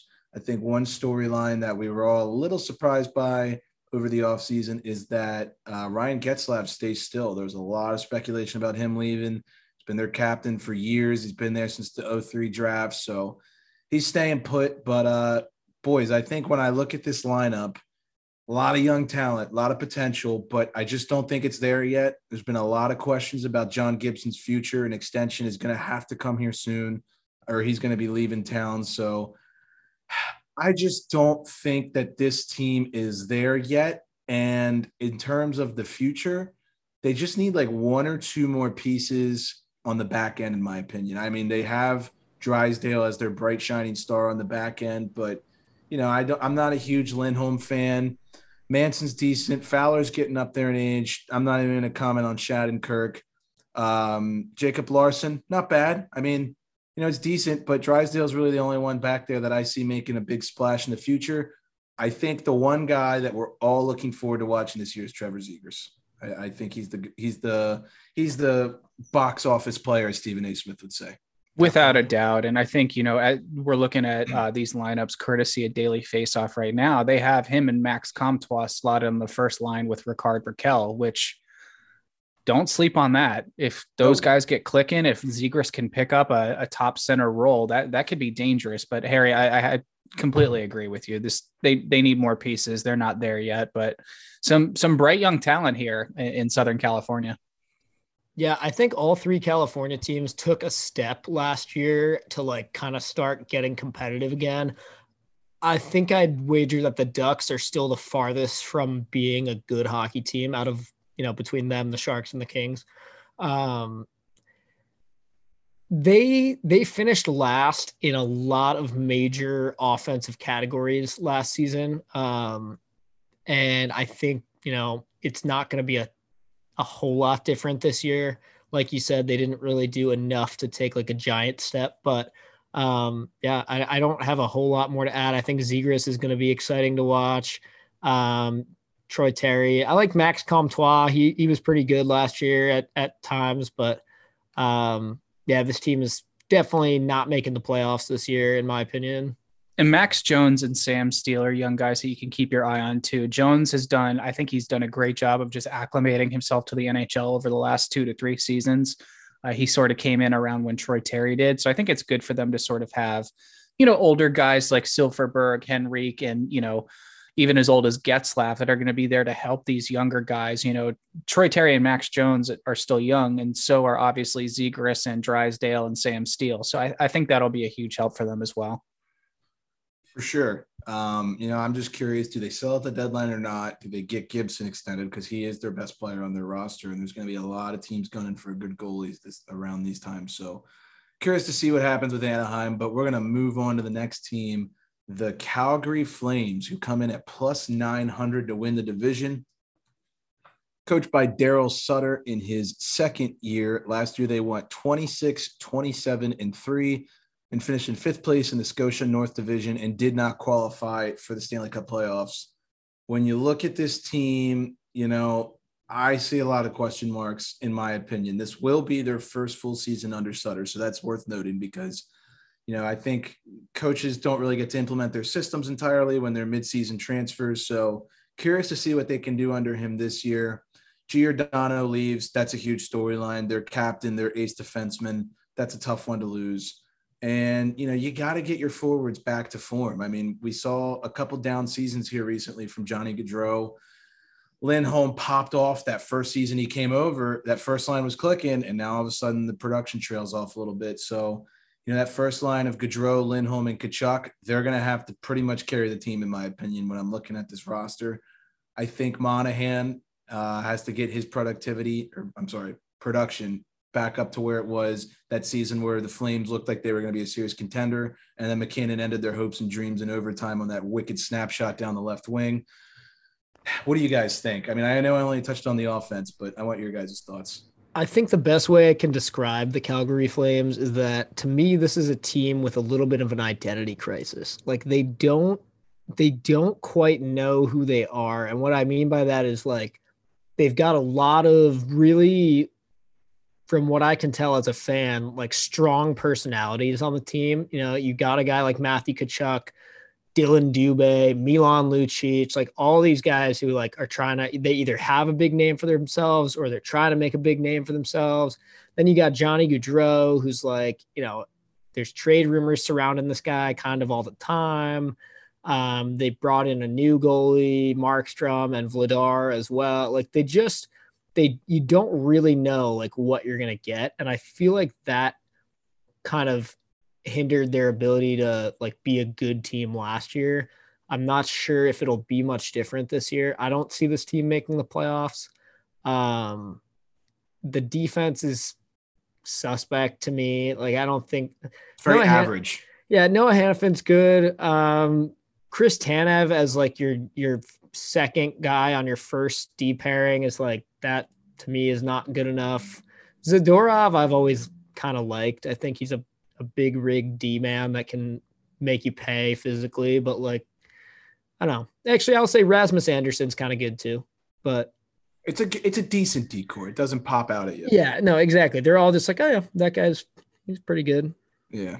It's not one that turns a ton of heads. And Mac going, you know, I completely agree that this team has an identity crisis. And for that reason, I'm honestly not going to be surprised if this team looks completely different after the trade deadline. I I agree th- with that. I like I- the coaching move last year though. I Coaching move I, was think good. That is a good idea for them. I think this is going to be one where we see Gaudreau or Monahan not on this team next year. I think it's going to be one of those names that gets moved. I don't think they should move a guy like Dillon Dubé or Mangiapane right now. I, I don't think that would be the right thing for that team. Mikael Backlund's been there for it Ever. feels like years. He'll get moved, I feel like, you know, as a nice third center, second line center, maybe on an injured team. Yeah, I you know, and there's not a ton. I mean, there well, there is a ton you could say about this team. There's not really a ton of concern looking at their special teams. That I mean, the power play, Tkachuk, Monahan, Gaudreau, Lindholm, Andersson. That's you know nothing to sneeze at right there. That's Pretty pretty sick. Goaltending, Jacob Markstrom and Darth Vladar are backing him up. I don't hate that at all. I think the big Right. question there is how many games are you going to ask Vladar to play, and can he handle it? So Right.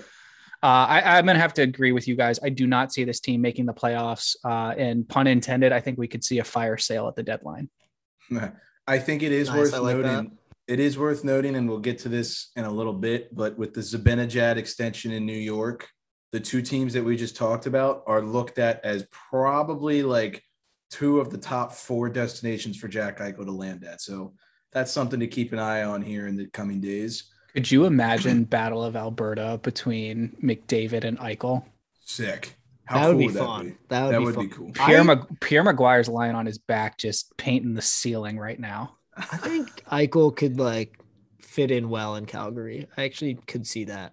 Yeah. The only I just hate the Western Canadian markets. You never get a lot of buzz on the you know big uh, national media channels, and I would never get up to stay up late enough to watch them. So I'm selfish in that regard. But um, we're gonna move on to my favorite team that I win so much money on all the time: the Edmonton Oilers. Complete sarcasm if you're new here.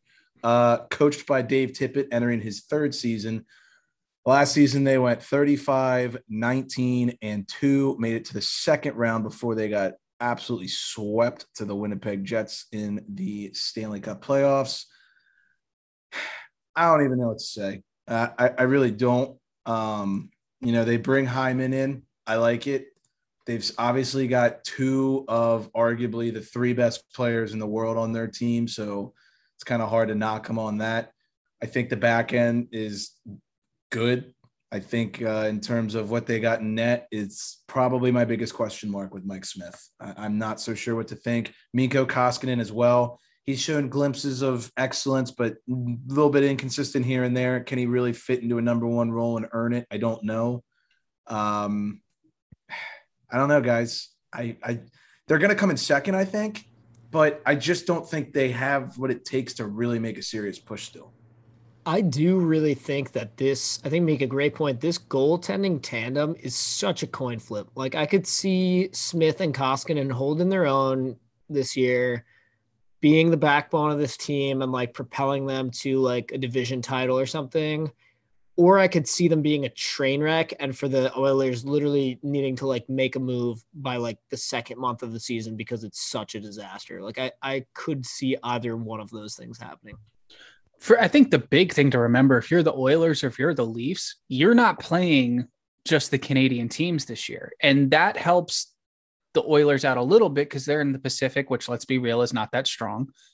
It screws the Leafs. I mean, it absolutely ruins Yeah. them.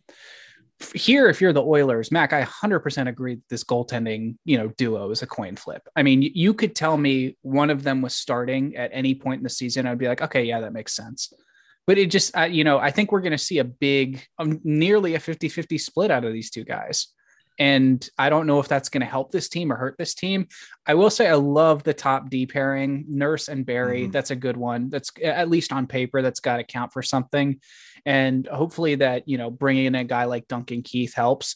Uh, keith and cc as your second pair makes me a little bit scared because if anyone's Which CC do you get? Well if anyone's forwards can skate over 15 miles an hour you're screwed well, and, and it's like, you know, we saw CC in Pittsburgh last year. He had a great season. That's why he kind of earned his contract with the Oilers. But Are you going to get the CC that you got in Pittsburgh, or are you going to get the CC that you had prior to that? I mean, it really depends. And Duncan Keith ain't getting any younger. I mean, he's still a decent defenseman, so I'm not going to knock it. But we're all in all, I think we all agree that the goaltending is suspect. The decor is, yeah, even though they've got Mac's favorite player, Slater Koekkoek. I was just Um, about to say that guy is going to propel this team to Yeah. great heights. Right? Sorry, Nor- Norris Trophy candidate Slater Koekkoek. Yes, thank you. exactly. Yeah. What's your? wh- Here's what I'm going to say, and Max said it last episode, and I completely agree. Every great Stanley Cup team has a third line that can, you know, make a difference in a game. When you see this third line, do you think that it can get them into like you know the third round of the playoffs at least? No, Warren Foegele, Derek Ryan, Zack Kassian. I don't see it. Mac and I I, had the see it. same answer. It was just with different words. Yeah. Yeah. He spelled it out, and you just said no. I well, I was said just. I was just letting all the listeners know specifically who we're doubting right and now. it's like I like all of those players. I just, you know, right now, this what has this team's problem been for the last three years? Forward depth, forward depth, forward depth. They just don't have the depth to support 97 and 29. They don't have the gut, like the stuff to back them up. So I right- remember seeing a uh, a rumor too, like at the beginning of like training camp, that it was something along the lines of like Kyle Turris is going to have to do some really spectacular shit at camp to make this team, and here he is on the fourth line. So like Yeah. to me, that tells me they're like they're like, all right, I guess this is the best we can do. Kyle Turris, fourth line, like I don't know. yeah, it just doesn't seem like a Brendan forward. Perlini, yeah, like, forward core, bottom six doesn't inspire a ton of success. Devin Shore, like they're all just kind of like, huh. Yeah, I agree. Um, I still say they finished second in the division. I think when we had Anthony on from Forever Blue Shirts, he said it perfectly. It's the Knights, and then it's the Oilers, and it's everybody else. And I think he was spot on when he said that, and that's exactly what I think will happen this year. So I think the Oilers are a playoff team. I think they can get to the second round. I don't really see them going much farther beyond that, to be honest with you. So, I see them Um, sneaking in. well, if they give them second, it's not really sneaking, but yeah, I know what you mean. Yeah. They're in a weak division. They're, I'll they're call gonna- it sneaking in because the point total is going to be way off. Honestly, Okay. looking at this division again, now I'm like, shit, the, the Flames might make the playoffs just because who the fuck It's else is going to, you know? Like, Yeah. wow. Uh, well, we're going to move on to the next team, who I think could be a little bit of a sleeper to be a Stanley Cup uh, playoff contestant this year. We're going to move on to the LA Kings. You know how I said that the Wings were a fun team? The Kings give me fun team vibes. A lot of spoiler vibes here. Coached by Todd McLellan, entering his third season. Last season, they went 21, 28, and 7 and finished sixth in the division and did not make the playoffs. You know, when you think of this team, there were some juicy offseason extensions. They extend their goalie, Cal Petersen, which I think is a great move. They still got Johnny Quick there backing him up. Kopitar, I mean, he's still, you know, a really, really good player. He's been on a shit team the last couple of seasons, but I don't really see his production trailing off much, especially if the Kings get some stuff going. I love the, how they got Viktor Arvidsson and Phillip Danault. I think those are two guys Great that have moves. Uh, grit, grit, Two skill. best moves of the offseason went to the same team. It, Honey like, Badgers. Yeah. Honey Badgers with skill, Yeah. like that Brad Marsh. Not I'm uh, not comparing them to Brad That Marsh. first line of Arvidsson, Kopitar, Brown is, I love that is a pain in the ass line to play against. And who matches up well against them? Like nobody, because it, it's just a, they're just a thorn in your side, kind of. Yeah. don't sleep on 34 either on the on the third line. Our boy Artie Party Kaliyev saving the day from the World Juniors. I love Yeah. him too because he he always looks like he's having so much fun out there. He's like he's kind of got that Ovi thing where the guy just loves to score goals. Like it doesn't matter what how big the goal he's scoring is. Like it could literally make a game go from three to one to four to one or some shit like that. And he's just got the biggest smile on his face. He looks like he's having a great time. So that's a player that, in my opinion, is good for the game of hockey. What do you guys know about this Tkachev guy? I don't know much about him. Vladimir Tkachev. Yeah, Anybody? I- I'm you just said the say the only two things I know about him. yeah, his I- name and yeah. nationality. I don't Yeah. know. I feel like I should know something about him, but I don't. I, I mean, we're the hockey analysts here, so I guess we got to do our research. but- Yeah, I think I just exposed us, but uh Do you think do you think this is where Athanasiu like No. plants his roots and finds No. like a consistent role here? no. I, I no. there's a lot of Anthony Ath, whatever. I'll call him double A. there's a lot of double A hype wherever he goes.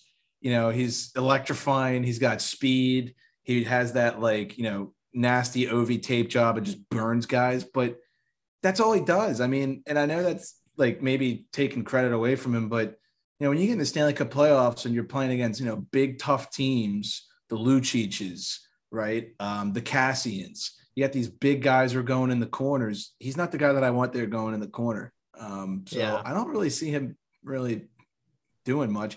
I think Kempe is a great player. Um, he's shown flashes of brilliance in the past. They Mhm. have him listed on the fourth line, which I'm a little surprised about. But Yeah, he may end up moving up from there. One thing I I think we need to talk about here, though, they you know they have some forwards that have some firepower. We talked about their goaltending, Cal Petersen and Johnny Quick. That's not a bad tandem to have. Uh, here's where they're going to run into some trouble: is their defense. Let me just go through this for a quick second. You have Drew Doughty, which like yeah, great, great player, love it. But from here, it gets much worse. With Drew Doughty, we've got Mikey Anderson. Then we've got Alex Edler and Sean Walker. And then we've got Tobias Bjornfot and Matt Rowley or Matt Wah. I'm not sure if it's like one of those, I- but we'll go That, with Waugh. that's the thing right there is the fact that you're not sure. yeah. Like who are those last two guys? Tobias Bjornfot and Matt Wah. little research I did, and I don't know them either, so I don't want to act like I did. Bjornfot and Anderson are two young guys on the team. So, you know, maybe not. I feel like when you hear those names, sometimes it's like AHLers who creep up at the age of 30 or something. You know, they are young guys. I think Edler's washed, to be perfectly frank with you. Um, their defense sucks, for lack of a better term, in my opinion. Yeah, that's what I was getting at. Yeah, it'll be interesting to see. I mean, their prospect pool is so deep, but you kind of feel like a lot of them are forwards. You know, you have Turcotte, Kaliyev, Vilardi, Byfield, you know, Kempe, all Mhm. these guys. So it'll be interesting to see if they try and, you know, add some, you know, young guns to the defense core. But I, I think we can all agree that this team is not going to make the playoffs.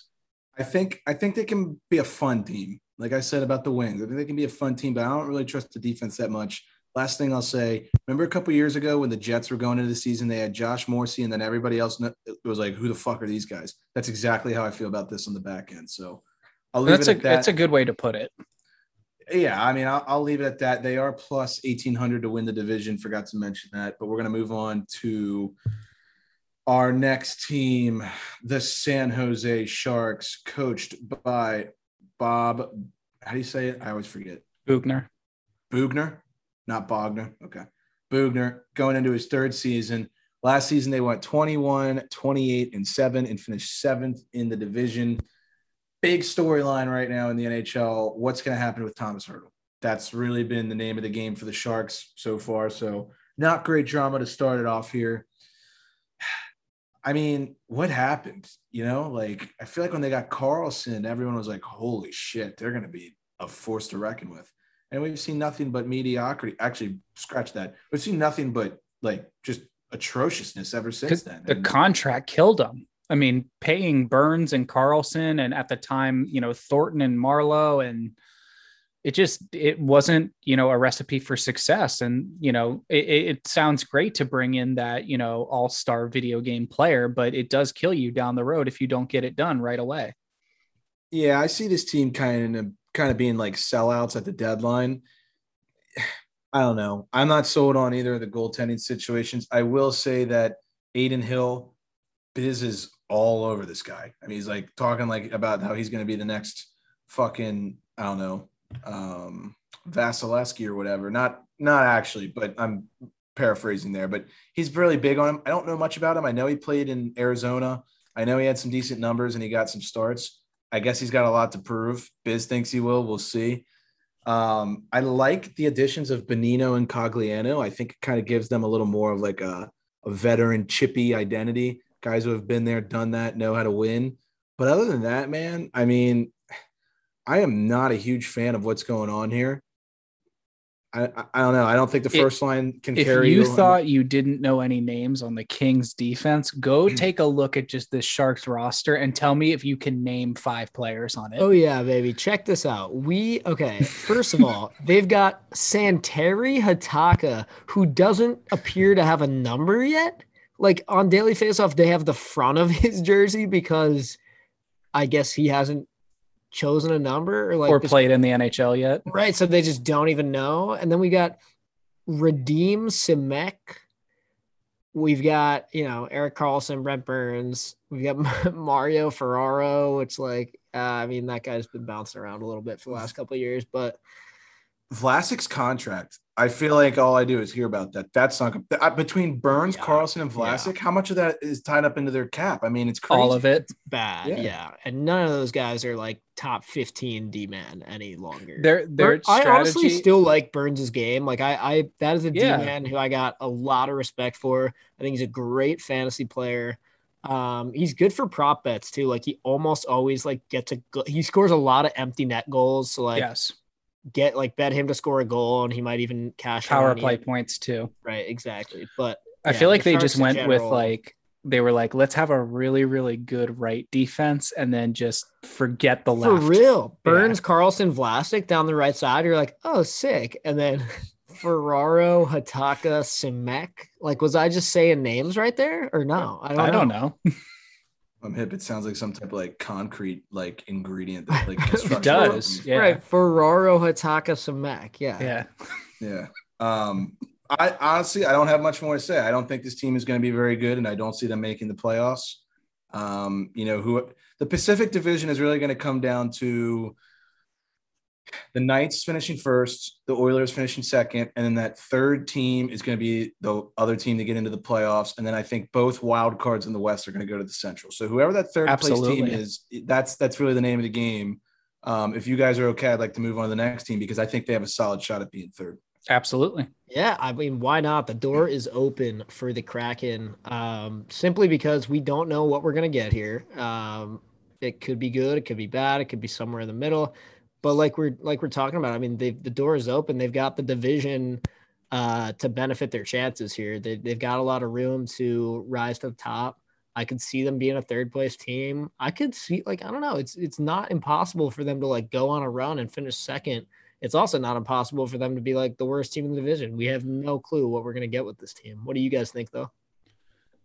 On paper, you could probably say this is one of the worst teams in the league. I think if you look I'm going to disagree with you. I, I- yeah, like I I'm not that. Saying thought like that. I'm not saying like Red Wings, Sabres, you I know, know. Coyotes type deal, but like looking at their like the third line test, Mac, like looking at their third line, I go that could be any other NHL's teams like fourth line, and I wouldn't even blink twice. And then I almost said the same thing about their second line too.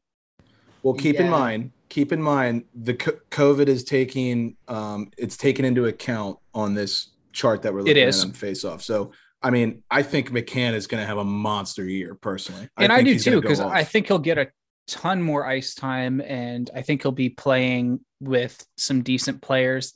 Th- You guys said it. I mean, you nailed it. It's kind of a question mark. What's going to happen with these guys? Wait, I just scrolled down to their injuries and I didn't realize that they have Yanni Gourde, Calle Jarnkrok, and Yeah. Joonas Donskoi. yeah, dude, they're they're Like if kind those three guys were in the lineup, which I don't know when those three guys are set to return, if at all, or what the deal is there. But if if you add those three guys in and replace like their their three like worst guys, like probably then, out, yeah, then I'm it's a totally you. different story. Yeah, I'm saying yeah. if you look at this lineup that they have now, where their first line For is sure. Schwartz, Wennberg, Eberle, you go, oof, you know, doesn't inspire a ton of goal scoring confidence.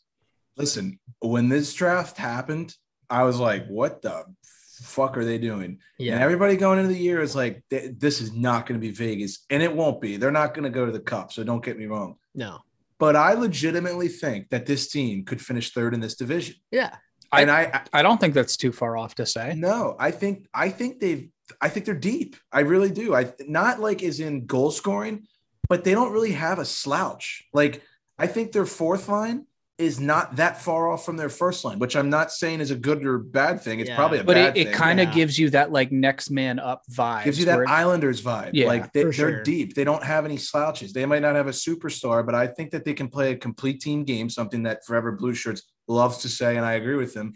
Complete team game. I think that they can make some noise this year. And honestly, if they get the goaltending, you don't know where they could go. Grubauer had a sick year last year. Granted, he played so on the did best team. Yeah, Yeah. they both No, they did. dri- they've got a really good They- one-two they punch got- goal. This role because of their performance last year. I don't know. I- I, I I could see them going third. I really can. I I think, think them their Calgary. D. I think their D sucks though.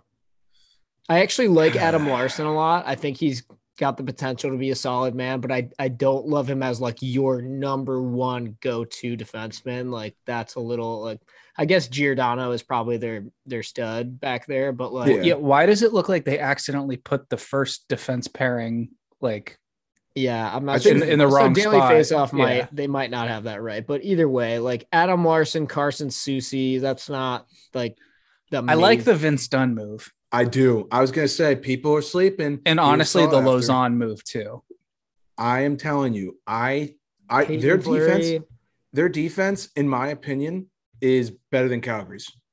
I'm gonna say it. I mean, I know that's a hot take with Hanifin and all those guys back there, but No, I think you but- might be right. Hanifin, you can go ahead and say, like, yeah, like you're good, but what have you done for me lately? Because ever since you left Carolina, you know, yeah, I mean, They've also got Jamie last year, Oleksiak, but he's out. true. Yeah. but he's out. I I don't know, man. I don't listen. They're not gonna make the Stanley Cup. I think they're like a first round and out team, but I think a lot of people are under underestimating these guys. And if Ryan Donato can just find his spot, he looked good for glimpses with Minnesota. or like with can his like first two there. weeks with the Bruins, he was one of the best players in the league. Yeah. I don't know. I mean, I personally, I'm going to go out on a limb and say they're going to finish third in the division. They're going to make the playoffs. I think Interesting. you're right. I would agree with you. Ahead of the team that's next up on the list. What do we have? I'm sorry. Uh, yeah, I um, think so. I think so. Your boys Well- from last season. this is where it gets interesting. Well, I- actually, uh, yeah, I don't know. So the this next is a tough team- one. The next team we have up is the Vancouver Canucks at plus 1600 to win the division, coached by Travis Green, entering his fifth season. Last year, they went 23, 29, and four. Man, didn't even make the playoffs. Obviously, the big news they get the Hughes and Pettersson extension. They also made a Um, lot of like. This is a very different team than it was last year. They have a lot is. of guys that they did not have last year. Sort of like the Flyers. Like this is a team that missed and then was like, "All right, fuck this. We need to we need to do this way different next year." And they did not fuck around. They made a lot of moves. Uh, they bring Alex Chiasson in. They bring Jason Dickinson. They bring. Uh, OEL, Yep. They Connor bring Garland. Yep, Justin Dowling. I don't think Luke Schenn was there last year, or Tucker Poolman, or And, um, Jaro Halak. Correct. I am torn. Also, just remember real quick that Boeser is on IR. Mm-hmm. yes. Mhm. And I am torn because So is Brandon Sutter. I can't tell if they're gonna like actually live up to their potential because I think that their top six is very good when you have Boeser in there. I don't love Tanner Pearson on the second line, but when Boeser's in there, that's a nasty top six. I'm I'm gonna I- say it. I love Alex Chiasson on the top line with Ed, with Elias Pettersson and JT I Miller. could not agree more. I think that is a great move. That They- guy is a sniper. He's fast as fuck. Like I, I have to use the F word there because it's the only way to describe how fast that man is. He's and if you think beast. about it, it's kind of like, you know, his game is a little bit similar to Boeser's. You know, you talked Yeah. about he's a, a big shot guy comes down the wing, pulls up and lets it go.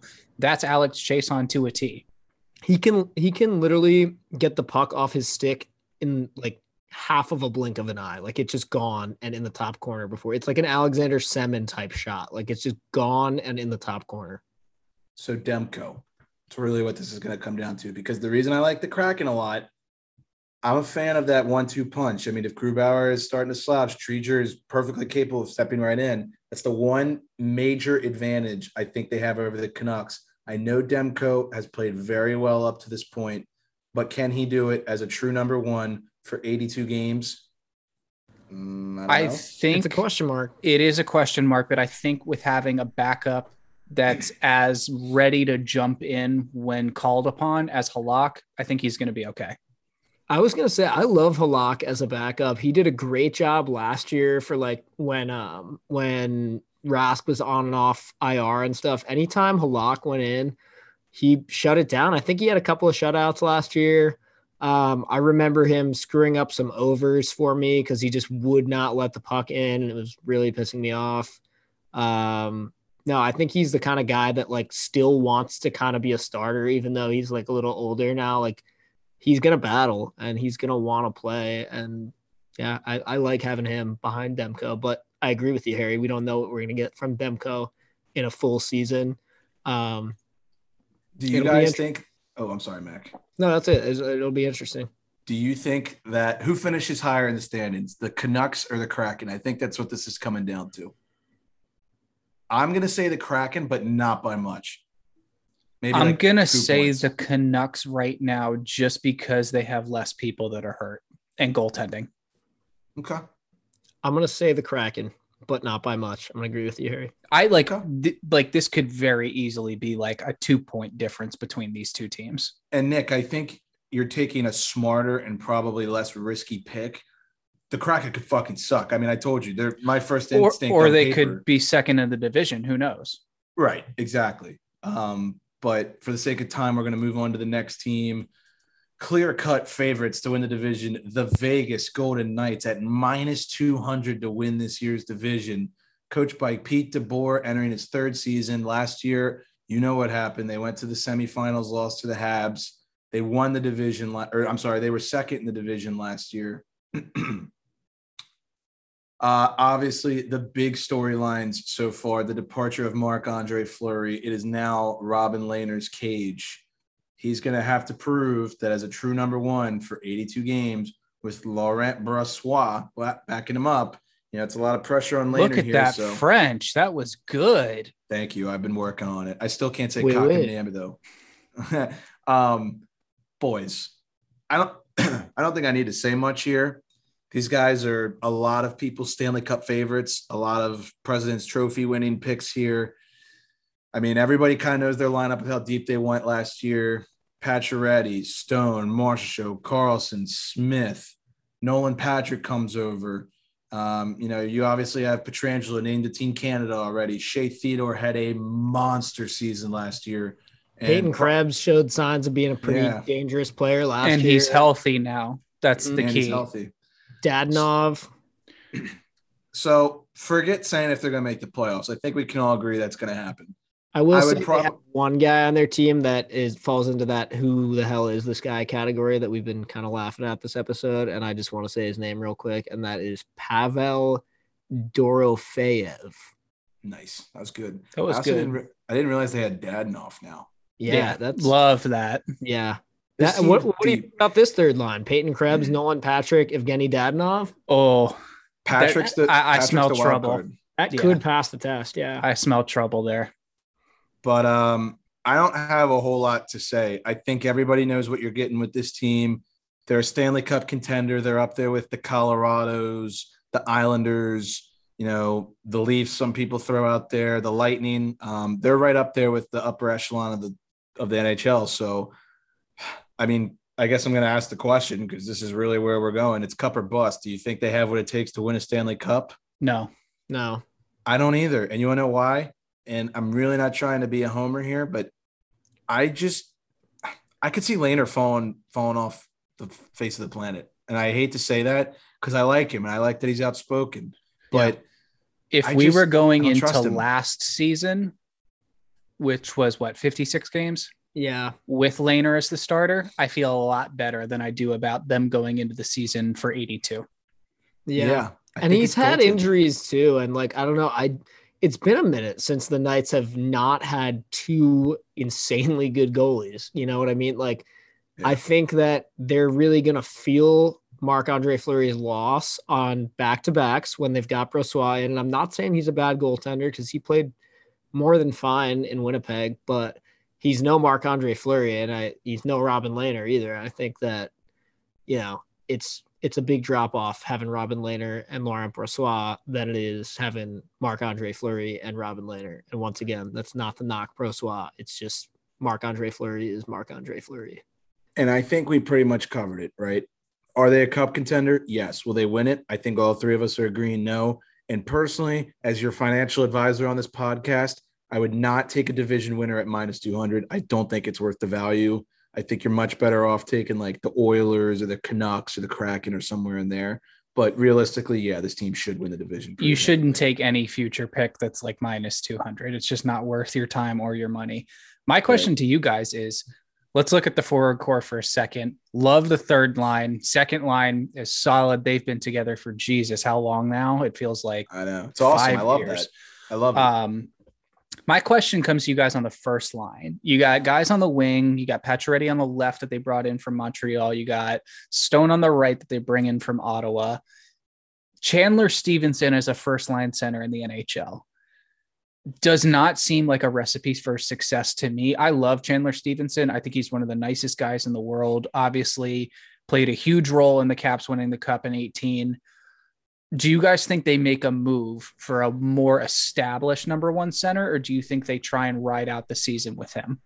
I disagree, Gary. That's for all you Uncut Gems fans out there. But uh, I I disagree. I, I think Chandler Stephenson is actually going to emerge as one of the top centers in the league this year. And I am confident in saying that. I think that this is a dude who very quietly had an amazing season last year. Um, he got top power play minutes. He had great production numbers. He was scoring like a couple points a week at minimum for a while. He was like around a point a game, maybe even slightly above that at one point. Um, I think he's the kind of guy that has so much speed and he seems like he's got a good hockey IQ. Like he just seems like he's got a really good feel for like where his teammates are on the ice and like where he needs to be he's a great center because he plays the full length. He, you know, you see him making great plays in his own zone and in the offensive zone. And I actually think that he's going to hold up just fine for them. Um, I could see like this line kind of getting the same minutes as the second line. Like I think their their one and two lines are both more than capable of being like first like a one A one B kind of thing. Exactly. Yeah. yeah. So I mean, if you think of it that way, it's almost like Chandler Stephenson and William Karlsson are sharing the role of like number one center on the team in a way. And I think that that is more than enough to. I think you you make a great point about his hockey IQ, and I couldn't agree with you there more. I think my question comes into yeah, he did all those things last season. He was an awesome fantasy player. If you're a fantasy hockey player, I mean, this guy was absolute money I am trying to see if I can trade for him already because I want him on my team. but but can we do this for a full 82 now? Obviously, 56 and 82 with an Olympic break are completely different animals. I think that's more where my questions lie with it. And I agree, Nick. I see what you're saying. I think Vegas is weird. The way that they like um, structure their cap, they don't have a shit ton of money bought into like a star center like a traditional, you know, successful team would.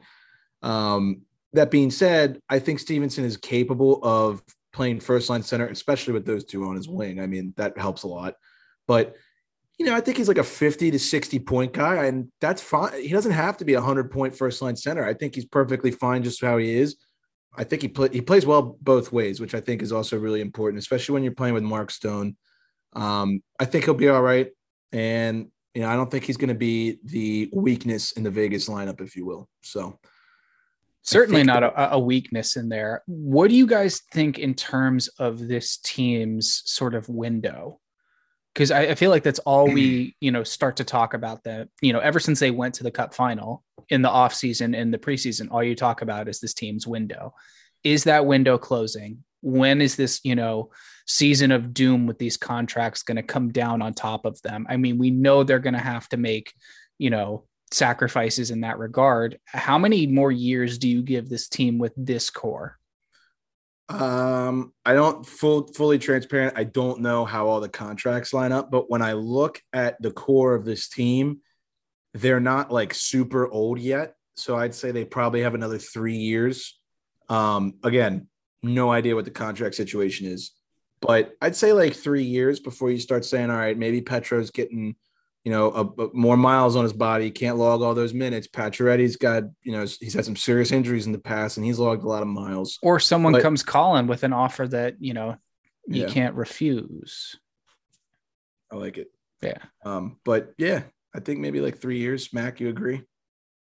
Yeah, I, somewhere around there. I don't. Think I think anything over than three, yeah. and it's it's kind of over. Not that they won't be good, but that this core won't be around. It won't look like the same team.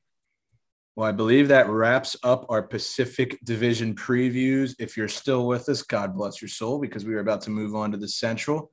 Make it nice, quick, and easy for the first team. I'm going to let Nick take this one away. Uh, yeah, this is going to be a not good hockey team this Two year. Let's minutes just- tops, please. yeah, let's just put it that way.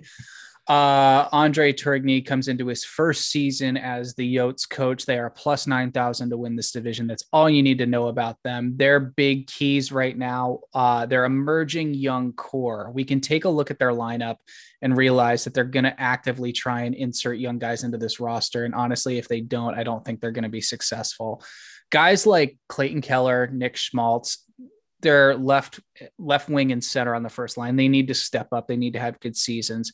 They're going to put a ton of emphasis on Lawson Crouse and Barrett Hayton and Christian Fischer on their second line to see if those guys can produce scoring. Uh, third line, Mac, Mr. Third Line Test. What do we think about this one?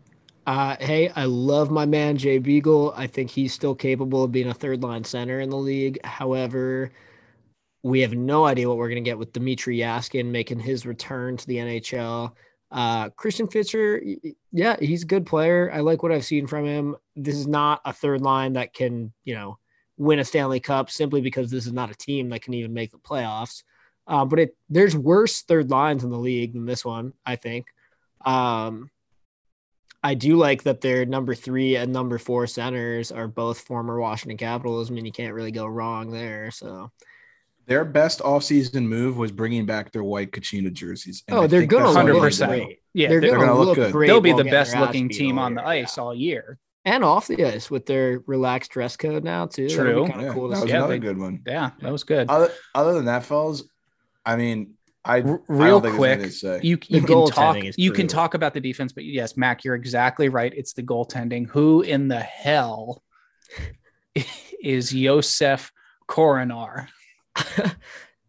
I, that sounds like a meteor. I think like, that guy made. was Yeah, it subbing for my beer league team last week or something like that. It's like something in the asteroid belt that they name or some shit like that. I don't know what that is. That's um, why Mac. That's why you guys won three nothing.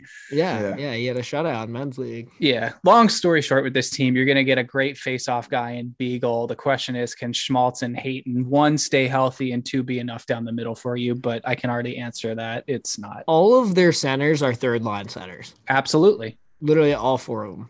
Nick Schmaltz, Johan Larsson. Come on. Johan Larsson is your second line center. Come on. Oof. I'd almost rather have Travis Boyd up there. I think I would. Uh, let's go ahead and move on to the Chicago Blackhawks. I think we kept that around two minutes, Harry. But uh, these guys Good are job. plus 1700 to win the division. And I'm going to go ahead and say this now in terms of value, like in like could actually happen pick, this is probably the one to do it on. Do it.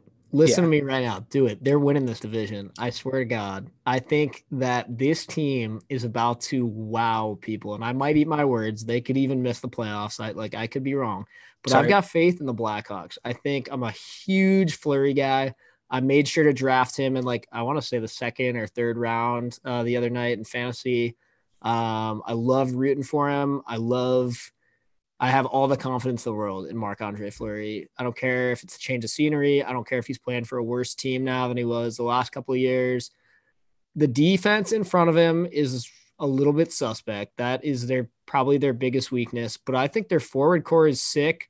Kane, Tyler Johnson, and Alex DeBrincat. That's awesome. Kubalik, Toews, and Kurashev. I think that's going to be also pretty lethal. Kirby Dach is their third line center. I love that. I think that is that screams production from top down.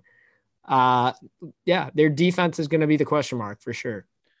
Do not sleep on Henrik Borgstrom either. You want to ask someone about how good this kid is? Go ask Tarik Hammond, former guest of the program. He played with him and won a national championship with him at Denver. This guy is awesome, lights Nick out. Manella. Never got the look in Florida that I feel like he deserved. Comes over here, and this team made so many smart moves this offseason. Tyler Johnson's now your number one center. I mean, where did that come from? They've also got Hand and Bagel. I mean Brandon Hagel.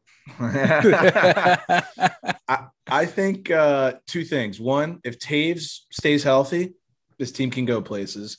Two, back end little sus. Eh, it's okay. I don't think it's horrible. I don't think it's great. They got Seth Uh, Jones though. It's really just Jones. the it's the third pair that I'm worried about. I'm Yeah. a little.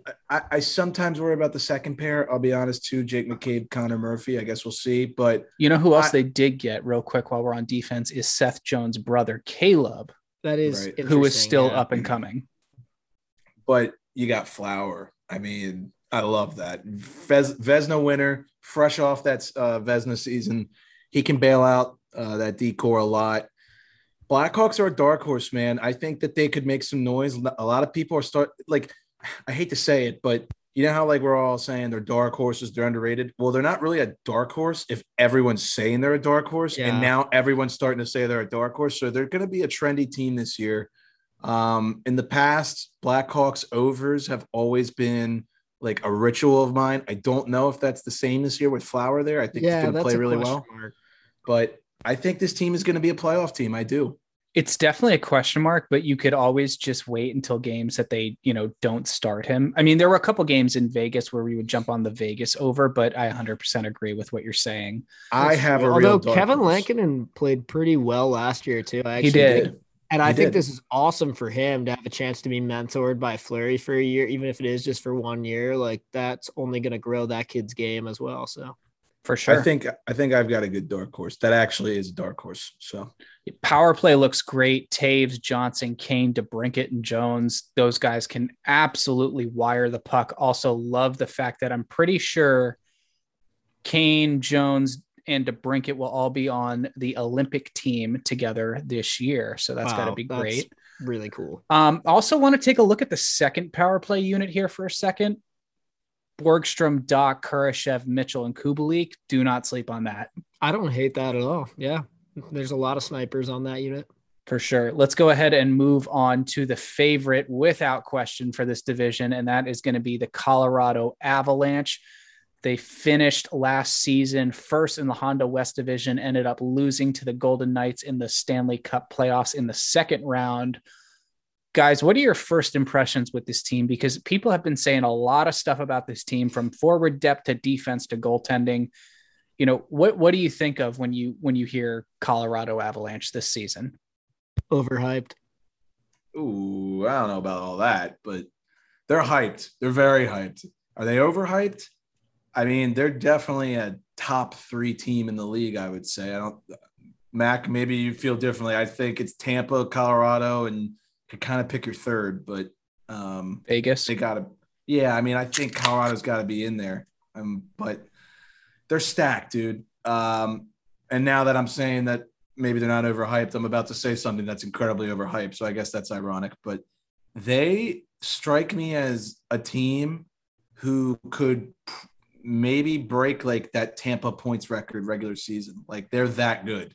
Um, it's going to come down to that. I mean, that question is going to be answered with defense and goaltending. I think. yes, I I, don't know, can think we- Kemp, Kuemper. Can we talk Temper. about their forward depth for some, for a second? Like, am I missing something? Because please look at their third and fourth lines. I like their third and fourth lines to be honest. Alex Newhook, Tyson Jost, and. Sampo Ranta. Newhook and Jost, they can play, man. They're, They can. They're really good. I don't I know much about Ranta, but Newhook is nasty. Colorado's big problem with Tyson Jost is that they like instantly they were like, here comes this sick stud out of North Dakota. Mm. Let's slap him on the first or second line instantly all night. And it just hasn't worked. I think he'll find his game here this season. I know he's been up and down, in and out, that kind of thing, but Don't forget MacKinnon's missing from this list. he is I missing mean, from that's this fair. list. That is Yeah. fair. So I think Um, with with this, you can kind of just assume that Ranta would bow out in this situation. And like Berkey would be on the third line, or like Nik- Nichushkin maybe. Would If be I one of those remember correctly, they've always had Berkey on like the second line. yeah, he I, honestly he's like one of the biggest pieces on this team for sure. he is. He is. And I, I love Darren Helm on there. I think that's a great veteran, grit, son of a bitch to play against. Good penalty killer, block shots. It replaces the speed they lost when they lost Alex Kerfoot. Yes. The defense. We have Yeah. to chat. Yeah, yeah. They arguably have the best defenseman in the NHL, at least from an offensive perspective. I think Makar is surefire going to be leading the league amongst defensemen in points this year. He's going to be a monster. Jack Johnson, though, why? Why? Like, what was the purpose of that? I keep reading all these Twitter comments like, dude, what is wrong with you? Granted, he might not start. This doesn't show Devon Toews in the lineup, and he's huge for them. So He's hurt right now, I believe. he's he's hurt, but that defense is loaded. I mean, Yeah. Yeah. I- and I'm gonna throw that word out there. They are fucking loaded.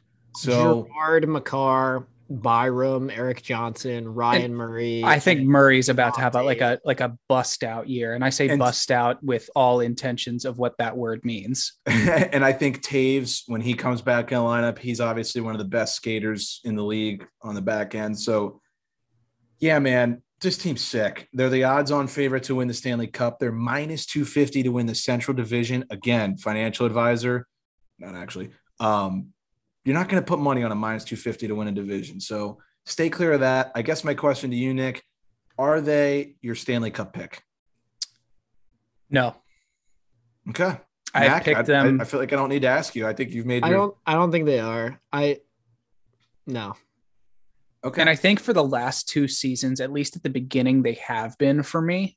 I could Mhm. be getting that wrong. I know they were two you're years just tired ago. of it. You're just tired of it now. I- I still have questions, man. I do. And I, I said this about the Leafs, and I'm going to say this about the Avs right now with a little bit more difference in my mind. But this team gives me early Washington Capitals vibes. It gives me 2010 caps bowing Yeah. out against the Habs vibes, where it's like you look at it on paper and you're like, oh my God, this team is so loaded. You know, Ovechkin, Yeah. Backstrom, Semin, Green, like Johansson, like, I mean, all these guys. right. I don't know. There's just something that I don't that doesn't inspire confidence to me from this team. Third round, say- third round playoff team without question.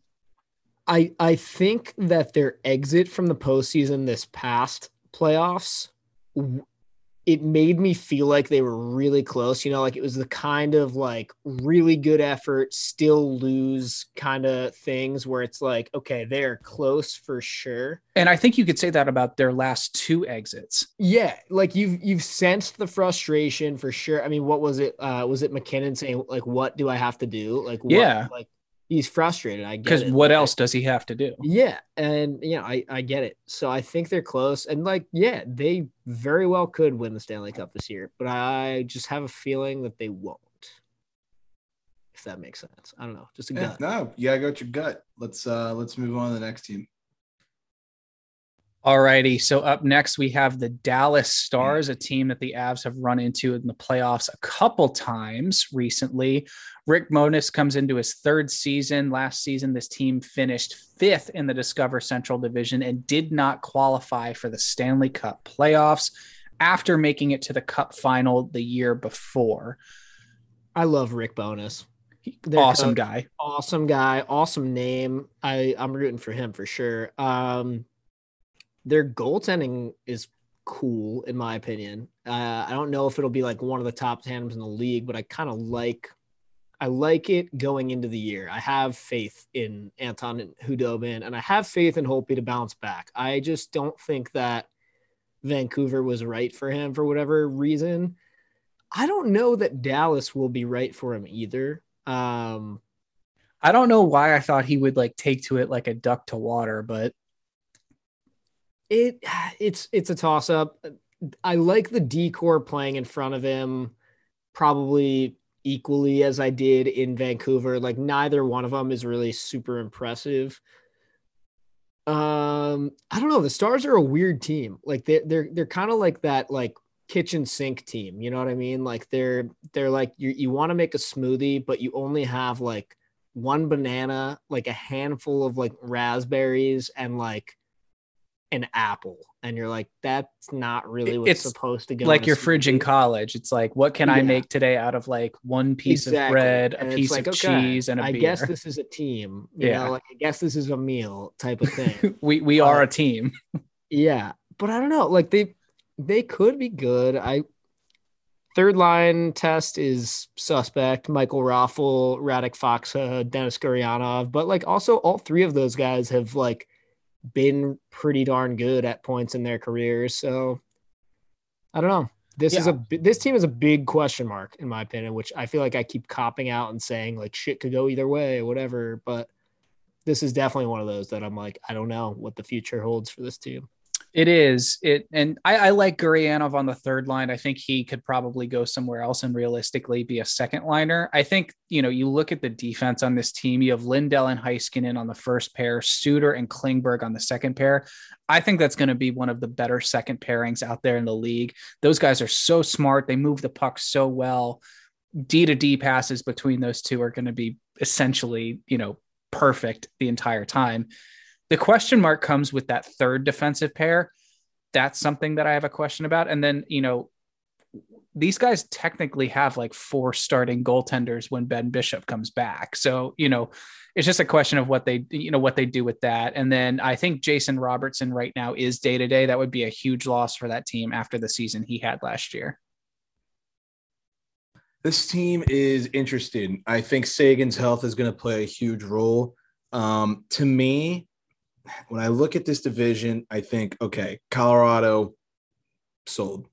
Um, I'm pretty much sold on Chicago. I think they'll be a playoff team. I think they have the pieces. And then after those two, it gets interesting. You've got St. Louis, who we'll get to, kind of the same breath as Dallas, in my opinion. They're kind of the same culture, vibe, build up, whatever you want to say. I probably didn't use English there, but whatever. Um, and then one team that I'm pretty big on and that we'll get to is the Jets. And the question is, you know, how do those three teams battle against each other? Because Nashville, you know how Nashville is, they're not going to suck. Even if they finish, let's say they finish last in division, that difference between last and third will be like six points. So it's they're all an, about how they're annoying enough to hang around. Yeah. They'll So win it's like- games against teams that are better than them for sure. So it's like, how do these teams fare up against each other? And I guess if Dallas is fully healthy and they get goaltending from some of their, you know, uh, what's the one-time wonders? I don't want to use that word, but guys from the past, they can make it places. Not one-time wonders. That wasn't the word, but guys who are kind of on the Guys who have, end. you know, gotten a little bit cool over the last two or three seasons. they're on the 14th hole. Sure. And they're about Great to way to off on put the it. 15th. Yes. So um, I don't think Dallas is a playoff team personally. I think that they've made some good news. I love the Suter move, Nick. I like what you said about crisp D to D passes the entire time, but I just don't I- don't I don't see it. I think that there's better teams right now, and I hate to say it, and I don't want to see it happen, but I haven't seen Seguin stay healthy for a long time. So I'm gonna have and to end that's the big key. And. I feel like that's been the story of the Dallas Stars since we were talking about Brenden Morrow being on that team. It's like you, you got to stay healthy. I mean, these guys deal with a ton of injuries every year. It's so it'll be interesting to see what happens. I you know, I could Also, well, go ahead, finish up. I was gonna say I can see him in, I could see him out. Who knows? Yeah, I I just wanted to add. You talk about a guy who's teeing off on the 15th hole. How about Jamie Benn? I mean, in my opinion, that guy Yeah. is getting. He's got some miles too. Yeah, I you know I, I don't want to take too much away from him because he's definitely been you know the guy. He's the captain of the team and everything, but he's not Won a like Art Ross when we were in like middle school, right? I think so. yeah, Yeah, it was my it, it was yeah no i was in high school i think it was like 2013 i think it was the year that the the lockout where the blackhawks won The cup, shortened season? yeah Okay. But he's kind of like his style of play is kind of like Ovechkin light. You know what I mean? Like he, it's like he's a big rig forward that will hit you and also score really nice goals. yeah. Um, but it's like not- it's like Rick Nash and Ovi had a baby. exactly yeah. he is very comparable to like a Rick Nash kind of like yeah no, but he's just not quite as like. Yeah. I'm not, I'm not I even. know, I know what yeah. you mean Eric I know what you Lindros kind of play. Like what, what we were saying about Mantha. Big guy can skate and has nasty hands. i forgot about minnie now, by the way he's when kind of falling off. I Yeah. forgot about minnie when i was going through my list who by the way is the next team and is I, I have no idea I, i'm so lost on this God, we keep copping out. We're like, I don't know what the hell these teams are gonna do. Don't ask us. Speaking of the Wild, they come in at a plus 650 to win the division, coached by Dean Evason in his third season, which I absolutely love. I think he should stay as their coach for like the next 10 years. Yep. Uh, last season, they were third in the West and lost to the Golden Knights in the first round of the Stanley Cup playoffs. Big talking point for this team in the offseason was get Kaprizov re signed. They finally did. He's there, he's staying. Everyone in Minnesota can breathe. They also shed the two biggest things holding them back from being a, a successful hockey team, which was the Parise contract and the Suter contract. I know, Harry, you said you have absolutely no idea what's going to happen with this team.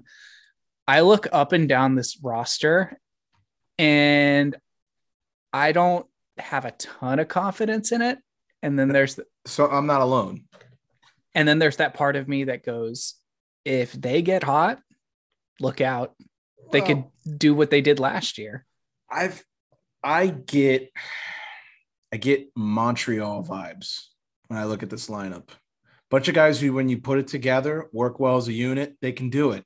And I'm not putting them in the same breath, but when Montreal got Cole Caufield, it brought that pizzazz, that that star-studded skill that they kind of needed. I'm not saying he's as good as Kaprizov because we haven't seen Cole in an 82 game season yet, but that's kind of what I'm seeing here is they got that one stud forward that's really, really good.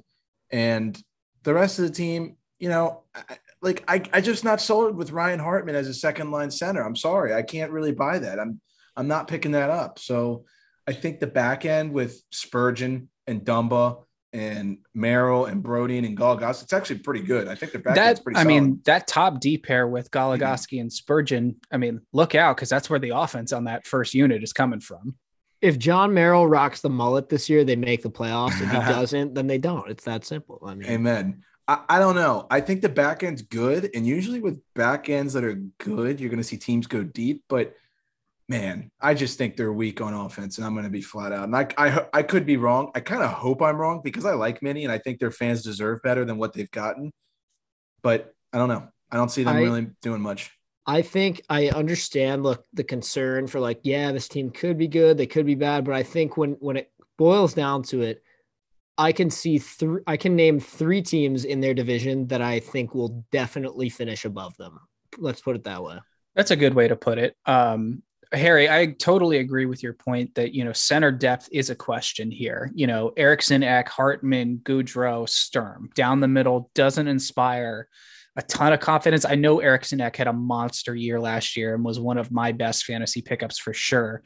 Hartman, I can see is passable on the second line. I don't know if I'm like not ready to write him off yet, but I would look at this team to make a move at the deadline. They get one or two more pieces in here, and you can start to talk about them making some noise, whether that's a second line center or a, you know, another defenseman or something. Uh, I, I could see something happen. And don't forget that Matt Boldy is day to day, and he could be inserted into this lineup.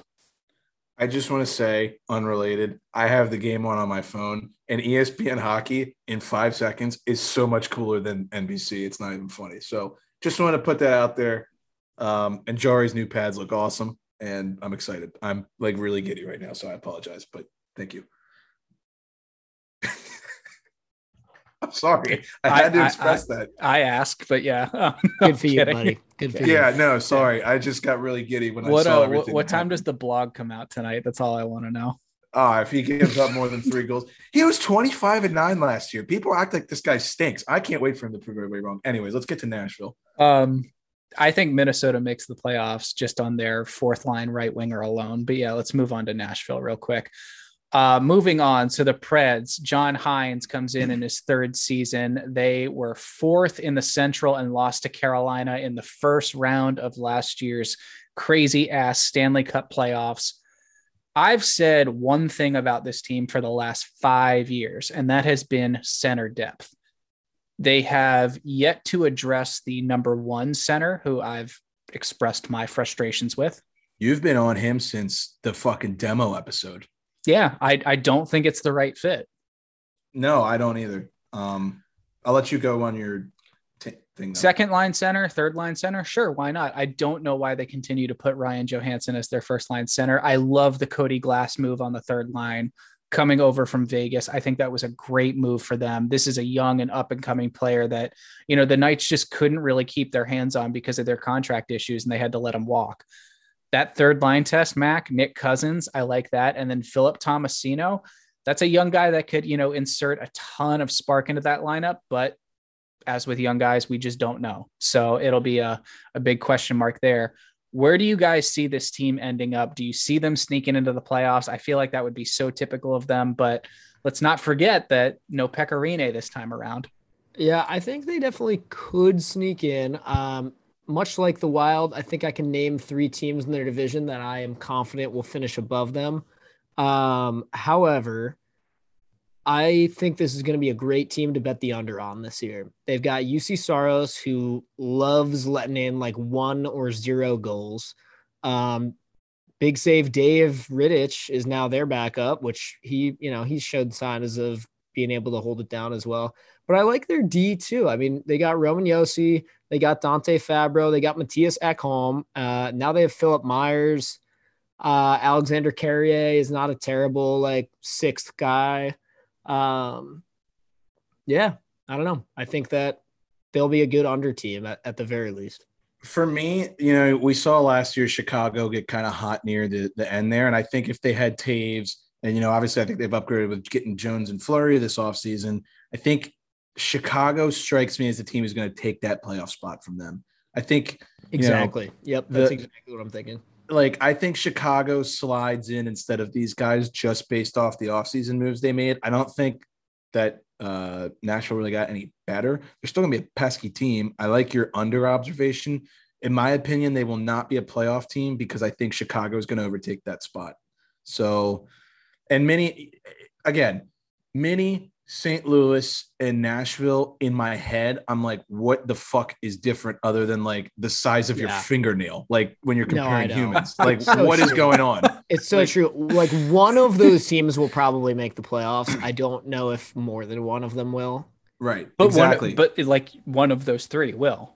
Yeah. Right. And yeah. pick your pick your poison. I don't I don't know to be honest with you, but yeah, Mac, I'm going to agree with a lot of your assessments. And I'm just going to say, I don't think they're a playoff team simply because I think Chicago is going to be better. I think St. Louis might be better too. Did you guys touch on Ellis at all? Sorry, I had to pee, but he left. We, we mentioned he left, but yeah. How much of a hole do you think that puts on their back end? I, I was mean, going I, through yeah. it saying that I actually think their D is pretty sound. I mean, it's definitely, you're definitely going to notice a guy like that being gone, but um, yeah, I was just saying that I think between Juuse Saros in goal for for most of their games, and you still got Ekholm, you still got Josi. Um, I, I think their D is like relatively sound. And I think, you know, yeah, you give up Ellis, but you get a guy like Philippe Myers in there. And while you might sacrifice a little bit of Ellis's playmaking ability, you gain a ton of size and youth with Philippe Myers. Yes. And I think that is going to help them a lot going forward. I have a little bit of a question mark with that third D pairing, but uh, well, I think we'll see how that goes. Do you think they're a playoff team? They're so typical with just finding their way to weasel into the playoffs lately. I'm going to go ahead and say yes. I like I, I, like your trend. I think like I honestly I could see them being a wild card team and getting yeah. in, just sort of That's hanging how, around and hanging around. If they and, get in, I think it'll definitely be wild card. Yeah. Yeah. All right. right, let's move on to St. Louis. Uh, these guys p- come in at a plus 1100 to win this division. Craig Berube, chief, comes into his fourth season.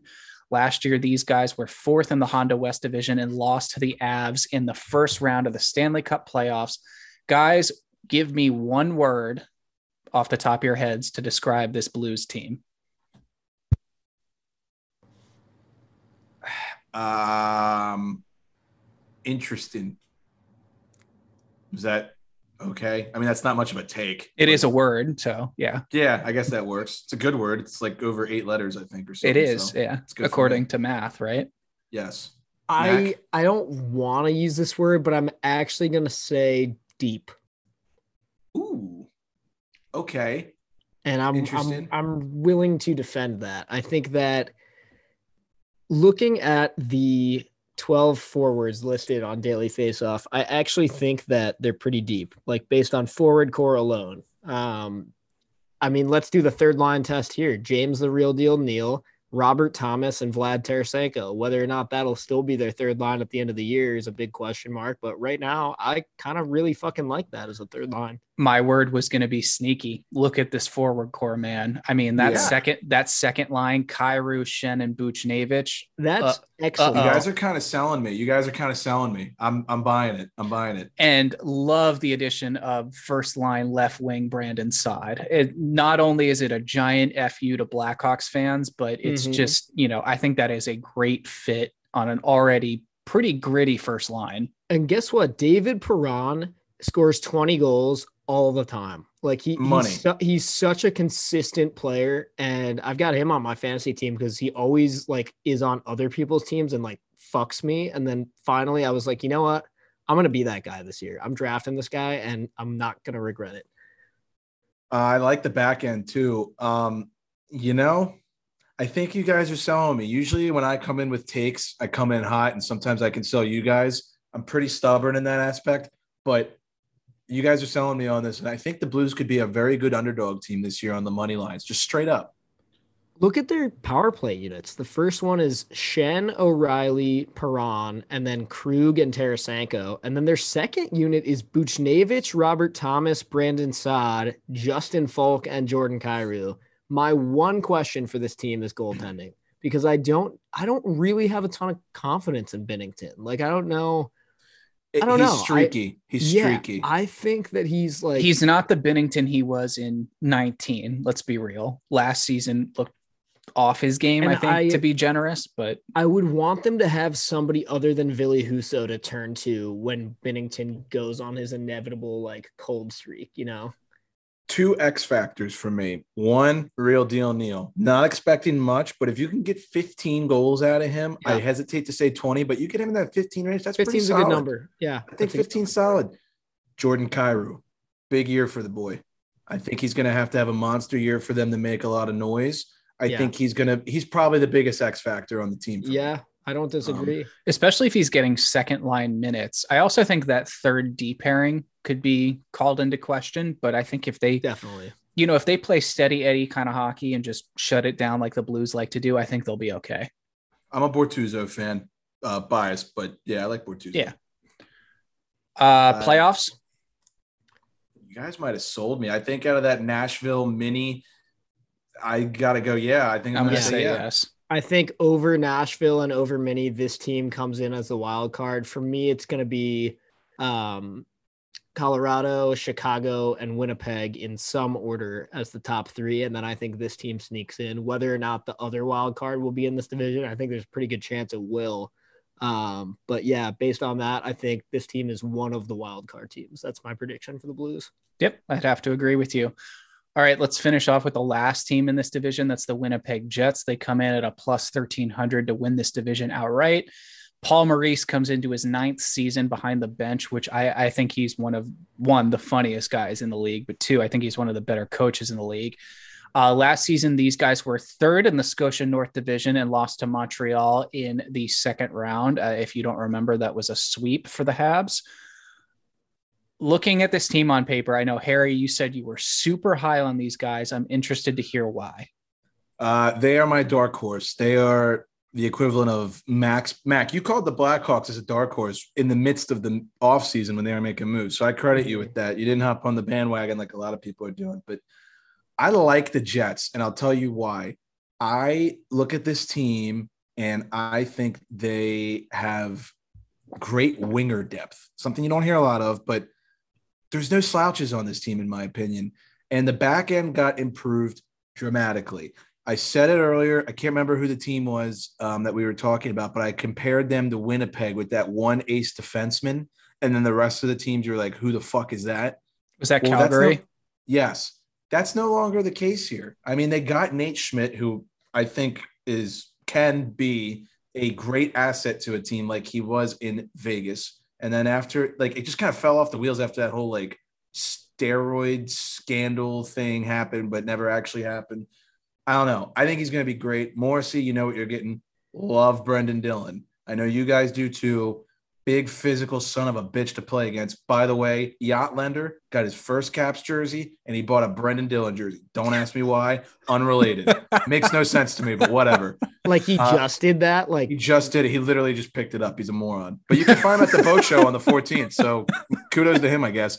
Yeah, Um, look for look for the guy in a Brenden Dillon jersey. While Yeah. we're still talking about Dillon, I just want to throw in I think this is such a good fit for him. Like his style of hockey and the Winnipeg Jets style of hockey is like the same thing, in my opinion. They play that big physical game, and he's going to fit in great there. Anyway, continue, Harry. I like what I see it saw out of Neal Pionk last offseason. Last two, Dylan DeMelo, Logan Stanley, young guys. Got to prove it, right? we'll see. I don't Isn't know. Stanley a, another big boy? Isn't that dude like yeah, over is. six foot and like two ten or something like that? Yeah. They're they're a heavy team. I mean, they're, they're, Yeah. they're big guys. So I I like that. I like the um the big builds in the playoffs, especially up front. And then They've got a diehard fan base too. they do. Yeah. But my big big reasoning for why this team is going to be really good is the goaltending. I would say Hellebuyck is a top three goaltender in the NHL. He's probably top two right after Vasilevskiy. He's right there. I think John Gibson could be there if he was on a good team, but I love what Hellebuyck. Um, There's your bring the one-two table. punch for Team USA right there is going to be Hellebuyck and Gibson. So Yeah. It- yeah, I love the goaltending. I think that they've made some good moves on the back end to, you know, take some pressure off how many minutes Morrissey was logging, and they're big up front. Yanis Harkins had he, he played really well last year. I mean, maybe not, you know, his numbers aren't going to wow you, but it's like okay, like if I watched enough Winnipeg Jets games, probably because they swept the fucking uh, Oilers, but he was lights out in that series. He was throwing his body around. He was on the forecheck. I liked what I saw out of him.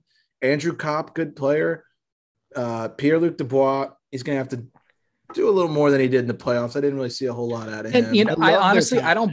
I don't blame him all that much because he came over in the middle of a shortened, you know, Yeah. pandemic riddled season, and then he had, That's tough. He had moments of looking himself like on the team. And- Like he had some superstar moments. let's not forget that he had to sit out for two weeks doing nothing before he could go back to skating. I mean, trying to do that in the middle of the season, Very I, I couldn't do that. Very Harry, fair. you made a you made a point earlier about this team saying you or you know you think they have wing depth, and I completely agree with you.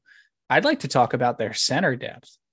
Okay. Scheifele, do it. Dubois, Lowry as your one, two, three punch down the middle. I love that. I think most teams would take that, you know, Well, without question. too, right? Yeah. True.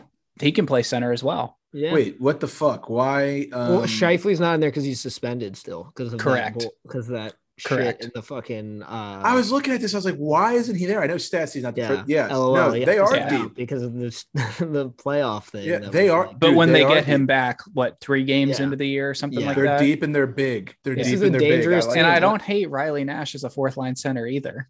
No, I know and- we were saying uh, that you know it's a good value to take the Hawks to win this division, and you know obviously it's pretty good chance the Avalanche are going to win the division. But if you want to sprinkle a little bit of money on the Hawks and on the Winnipeg Jets to win this division, I think that's a great idea. 10 That's- to win 130. Why would you not? Yep, exactly. That's And And then the guy- hedge it three other ways. right. And then a guy who's had a great uh, camp preseason, Ehlers. And I know you guys have been saying it in the group chat, but He was Ehlers looks dirty in good. fantasy last year too. he He's good. he's primed to go off this year. With if he stays healthy with the speed, which by the way, I don't know if you guys have like seen him skate, but he's like a hair or two behind McDavid he's fast. with with the speed and the hands and the shot. I think I think we've got ourselves a real weapon there. I'm choosing the Jets as my dark horse. So All right, go. well, I, I got to ask you, who wins this division? Uh, I mean, I, you'd be probably stupid not to say Colorado, but from a gambling perspective, I like the Jets. I could not agree more. I was saying the Blackhawks, but honestly, I think I might have sold myself on the Jets this episode. I I actually really like them as a pick to uh to win the division. But yeah, I mean, still a high chance the Avs hold it out and do it. Yeah. Alrighty. Well, I think that wraps it up for our division preview. Thank you to anyone that stuck with us through that, uh, hockey nerds. But okay, uh, let's quickly recap some signings. Uh, we mentioned that uh, the Real Deal signed a one-year uh, ticket with the Blues. Jack Johnson signed a one-year ticket in Colorado. The Rangers re-up Zibanejad on an eight-year deal with an AAV of eight and a half million. Alexander Barkov re-ups in Florida on an eight-year deal at 10 million per. Tyler Ennis gets a one-year ticket in Ottawa at 900k. Galchenyuk signs a one-year deal in Arizona after his PTO. Uh, and then uh, Tampa Bay has rewarded their head coach, Jon Cooper, with a three year contract extension through the 2024 2025 season. Montreal, this came over the wire about five hours ago. They inked Nick Suzuki to an eight year deal with an AAV of 7.8 million. Harry, Did up? you see what he said? No, you see his quote? no. I'm okay. I could be dumb, and there's a very real possibility that this was a meme account and I just saw it. But I'm pretty sure it was on Puck Empire, so I'm not like fucking around here. he said it was like uh, when he was negotiating, it was like it was like putting GM mode on easy, and I could get whatever I wanted. Is that a real quote? Please look that up for me. Please find it and tell me if because there is a fake Puck Empire account out there, and it's like one letter is out of order. I'm sure you've seen it. It's like Puck Empre or something like that. They're hysterical and they do stuff Um, like that all the time. So I want to know I'm if it's gonna- them. I'm gonna feel so dumb. Uh, while you're looking, Chicago re-signed Erik Gustafsson. They brought him back on a one-year deal at 800k. I love that move. I do not give up on that player. I think he's a stud. Agree. Uh, real quick, we had a trade. Vancouver sent Olli Juolevi to Florida Fake. in exchange. I knew it. Yep. Oh, wow. Whoops. I prefaced my statement. Thank you. Yeah, Also- you could barely believe it when you're saying it. You're like, but did he actually say that? Yeah. A little high on that though, in my opinion, but yeah. yeah. Uh, Vancouver sends Olli Juolevi to Florida in exchange for Noah Juulsen and Juho Lammikko. Uh, some big injury updates to get to real quick before we wrap up. Colin White is going to miss four to six months for the Senators following a surgery on a dislocated shoulder. I feel so bad for this guy. I feel like ever since he got drafted, he's been battling, you know, major injury after major injury. Uh, Quinton Byfield is out indefinitely for the LA Kings with a fractured ankle. We talked about that a little bit earlier. That's going to hurt them a lot. Uh, Canucks forward Brandon Sutter is sidelined for the foreseeable future as he deals with the effects of long term COVID 19 symptoms. That comes from GM Jim Benning. He announced that on Monday. Washington Capitals center Nick Backstrom is going to begin this season on long term IR. If you listened last episode, you know that's what Mac and I wanted to start this season. Uh, he continues to recover from an offseason hip injury. Uh, this means that Backstrom's going to miss at least the first 10 games of the year, and he is eligible re- to return to the lineup on November 6th. Max, thoughts here? Yeah, I think we got two pieces of good Nick Backstrom news today, which is partially why I'm rocking the Nick Backstrom reverse retro right now. But uh, like you said, we got the news that he's going to go on long term IR. And I say that's good news just because I think it frees up some room for the Caps to let, you know, Hendrix LaPierre and Connor McMichael kind of have their chance for the first 10 games of the year. Um, and the other good news is Nick Backstrom was on the ice this morning. And it sounds like that was the first time he's really joined the group um, even if it was just in a small way. I'm not sure, like if I don't, I don't think he like took full part in practice or anything like that. But he was on the ice, he was skating around, he was with the fellas. So I think that's great news, and this means that yes, he's on long term IR, but I do have faith we'll see him this season. I have faith we'll see him in the year 2021. Um, yeah, I I think things are looking up for that situation. Could not agree more. I mean, while we're talking about it, it's the the lineup for the Caps is out. Hendrix Lapierre, Connor McMichael, Beck Malenstyn. They're going to make this team out of camp with Backstrom being hurt. I think we're all sort of under the impression that Lapierre is going to get the start on opening night. What are your thoughts on that? I loved what I saw from Hendrix in the preseason, so I'm I'm really excited for him. Um, I've I've liked some stuff I've seen from McMichael as well. I think it's going to be really fun to uh, to watch what these guys can do for the Caps. I also think it's just like it's what this team needs. We need a little bit of uh, youth inserted in the lineup. The biggest problem is that our average age is like 30 or something ridiculous like that, which I believe is the highest average age in the National Hockey League. Um, yeah, we got to mix in some speed and some youth there. And I think Hendrix and Connor bring that to the table. Uh, I'm excited. I think it's good news. Yeah. Uh, while we're on the subject of the Caps, I think it's worth noting that Ovi could play in the Caps opener tonight. While you're listening to this, uh, he's been day to day with a lower body injury after his most recent preseason game. Uh, He's Harry, also on the ice today. he was also on the ice today. Harry Sid is practicing with the Penguins again and should be back in within the first week of the season. He's not going to play the opening night. That comes to us from Emily Kaplan. Your thoughts on that so far? You're all fucked. That's all I gotta say. Oh boy. Oh well. All right. Uh, Auston Matthews is going to miss the first three games for the Maple Leafs this year. He is not 100% comfortable in playing after the wrist surgery he had in the offseason. And then the Leafs are also going to be without winger Ilya Mikheyev for approximately eight weeks due to a broken thumb, which he got in the last preseason game. So sucks to be a Leafs fan right now. I mean, just doesn't, yeah. you know, And always. yeah. Well, of course, and always, but uh, yeah, not not good news right now if you're a Buds fan. No, and I just want to say, you know, this is dropping Wednesday. You got to listen quick if you want some tips from me for the uh, gambling section tomorrow. But typically, I love Leafs overs on opening night. They do play Montreal. Carey Price not going to be in net, but with Auston Matthews, and I'm hearing Mitch Marner's now hurt too. I ain't taking that, staying shy. But It's all right. Tyler Toffoli is going to score a hat trick and he'll cover the over by himself. I do want to chat a little bit now that we're done all the like news shit. Let's get to the juicy stuff here real quick. Let's make some money. Um, predictions for Caps Rangers. Before we get to that, Pens Lightning on right now. I apologize if I've been staring back and forth. We've got about eight minutes left in the first, and the Pens are actually holding their own, and they're actually playing pretty well. So um, we'll see what goes down. Still I had zero Cap- zero. Zero zero. I had Kapanen plus 300 to score a goal. Uh, Jason Zucker just broke his ankle out for the year. So what the fuck else is new in my life? Um, you gotta be kidding me, man. Wait, Okay, are you serious? dude. No, he's like can't walk. We'll see. Um, but I had Kapanen plus 300 to score. I think Kasperi Kapanen is a breakout player this year. Zucker is actually dead. Holy shit. Um, Just put that in the blog later. yeah, I think I'm going to. the season over. Zucker dead. Thank you. Um, but yeah, I, I think Kappan's gonna have a, a big year this year.